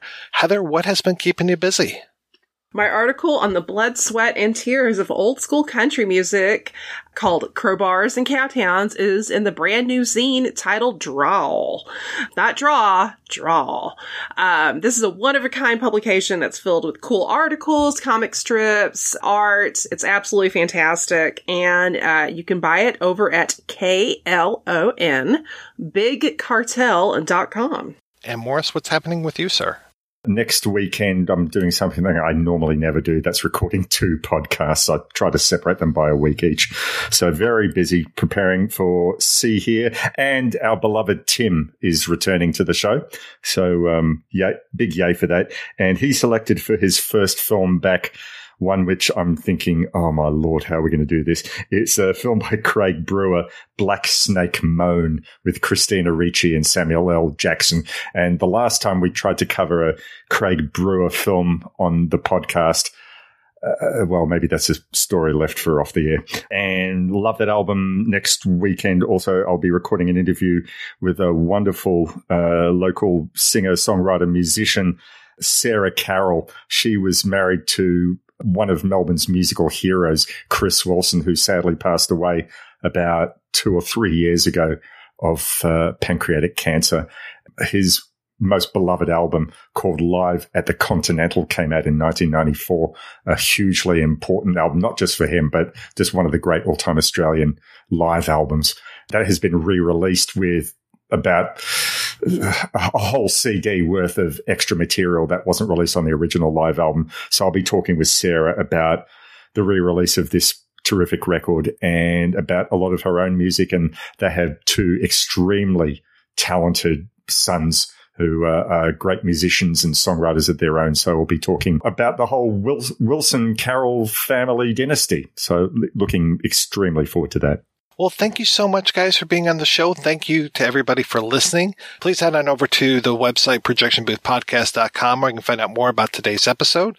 You'll also find a link over to Patreon, where you can make a donation to the show. Every donation we get helps the projection booth take over the world.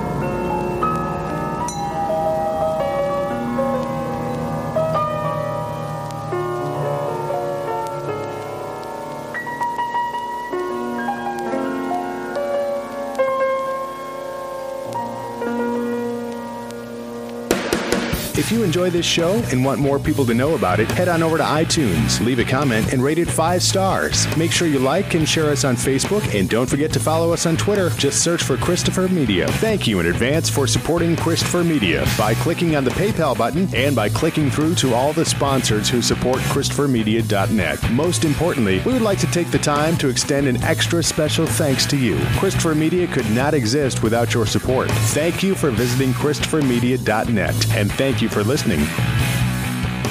Christopher Media. Let's make some noise.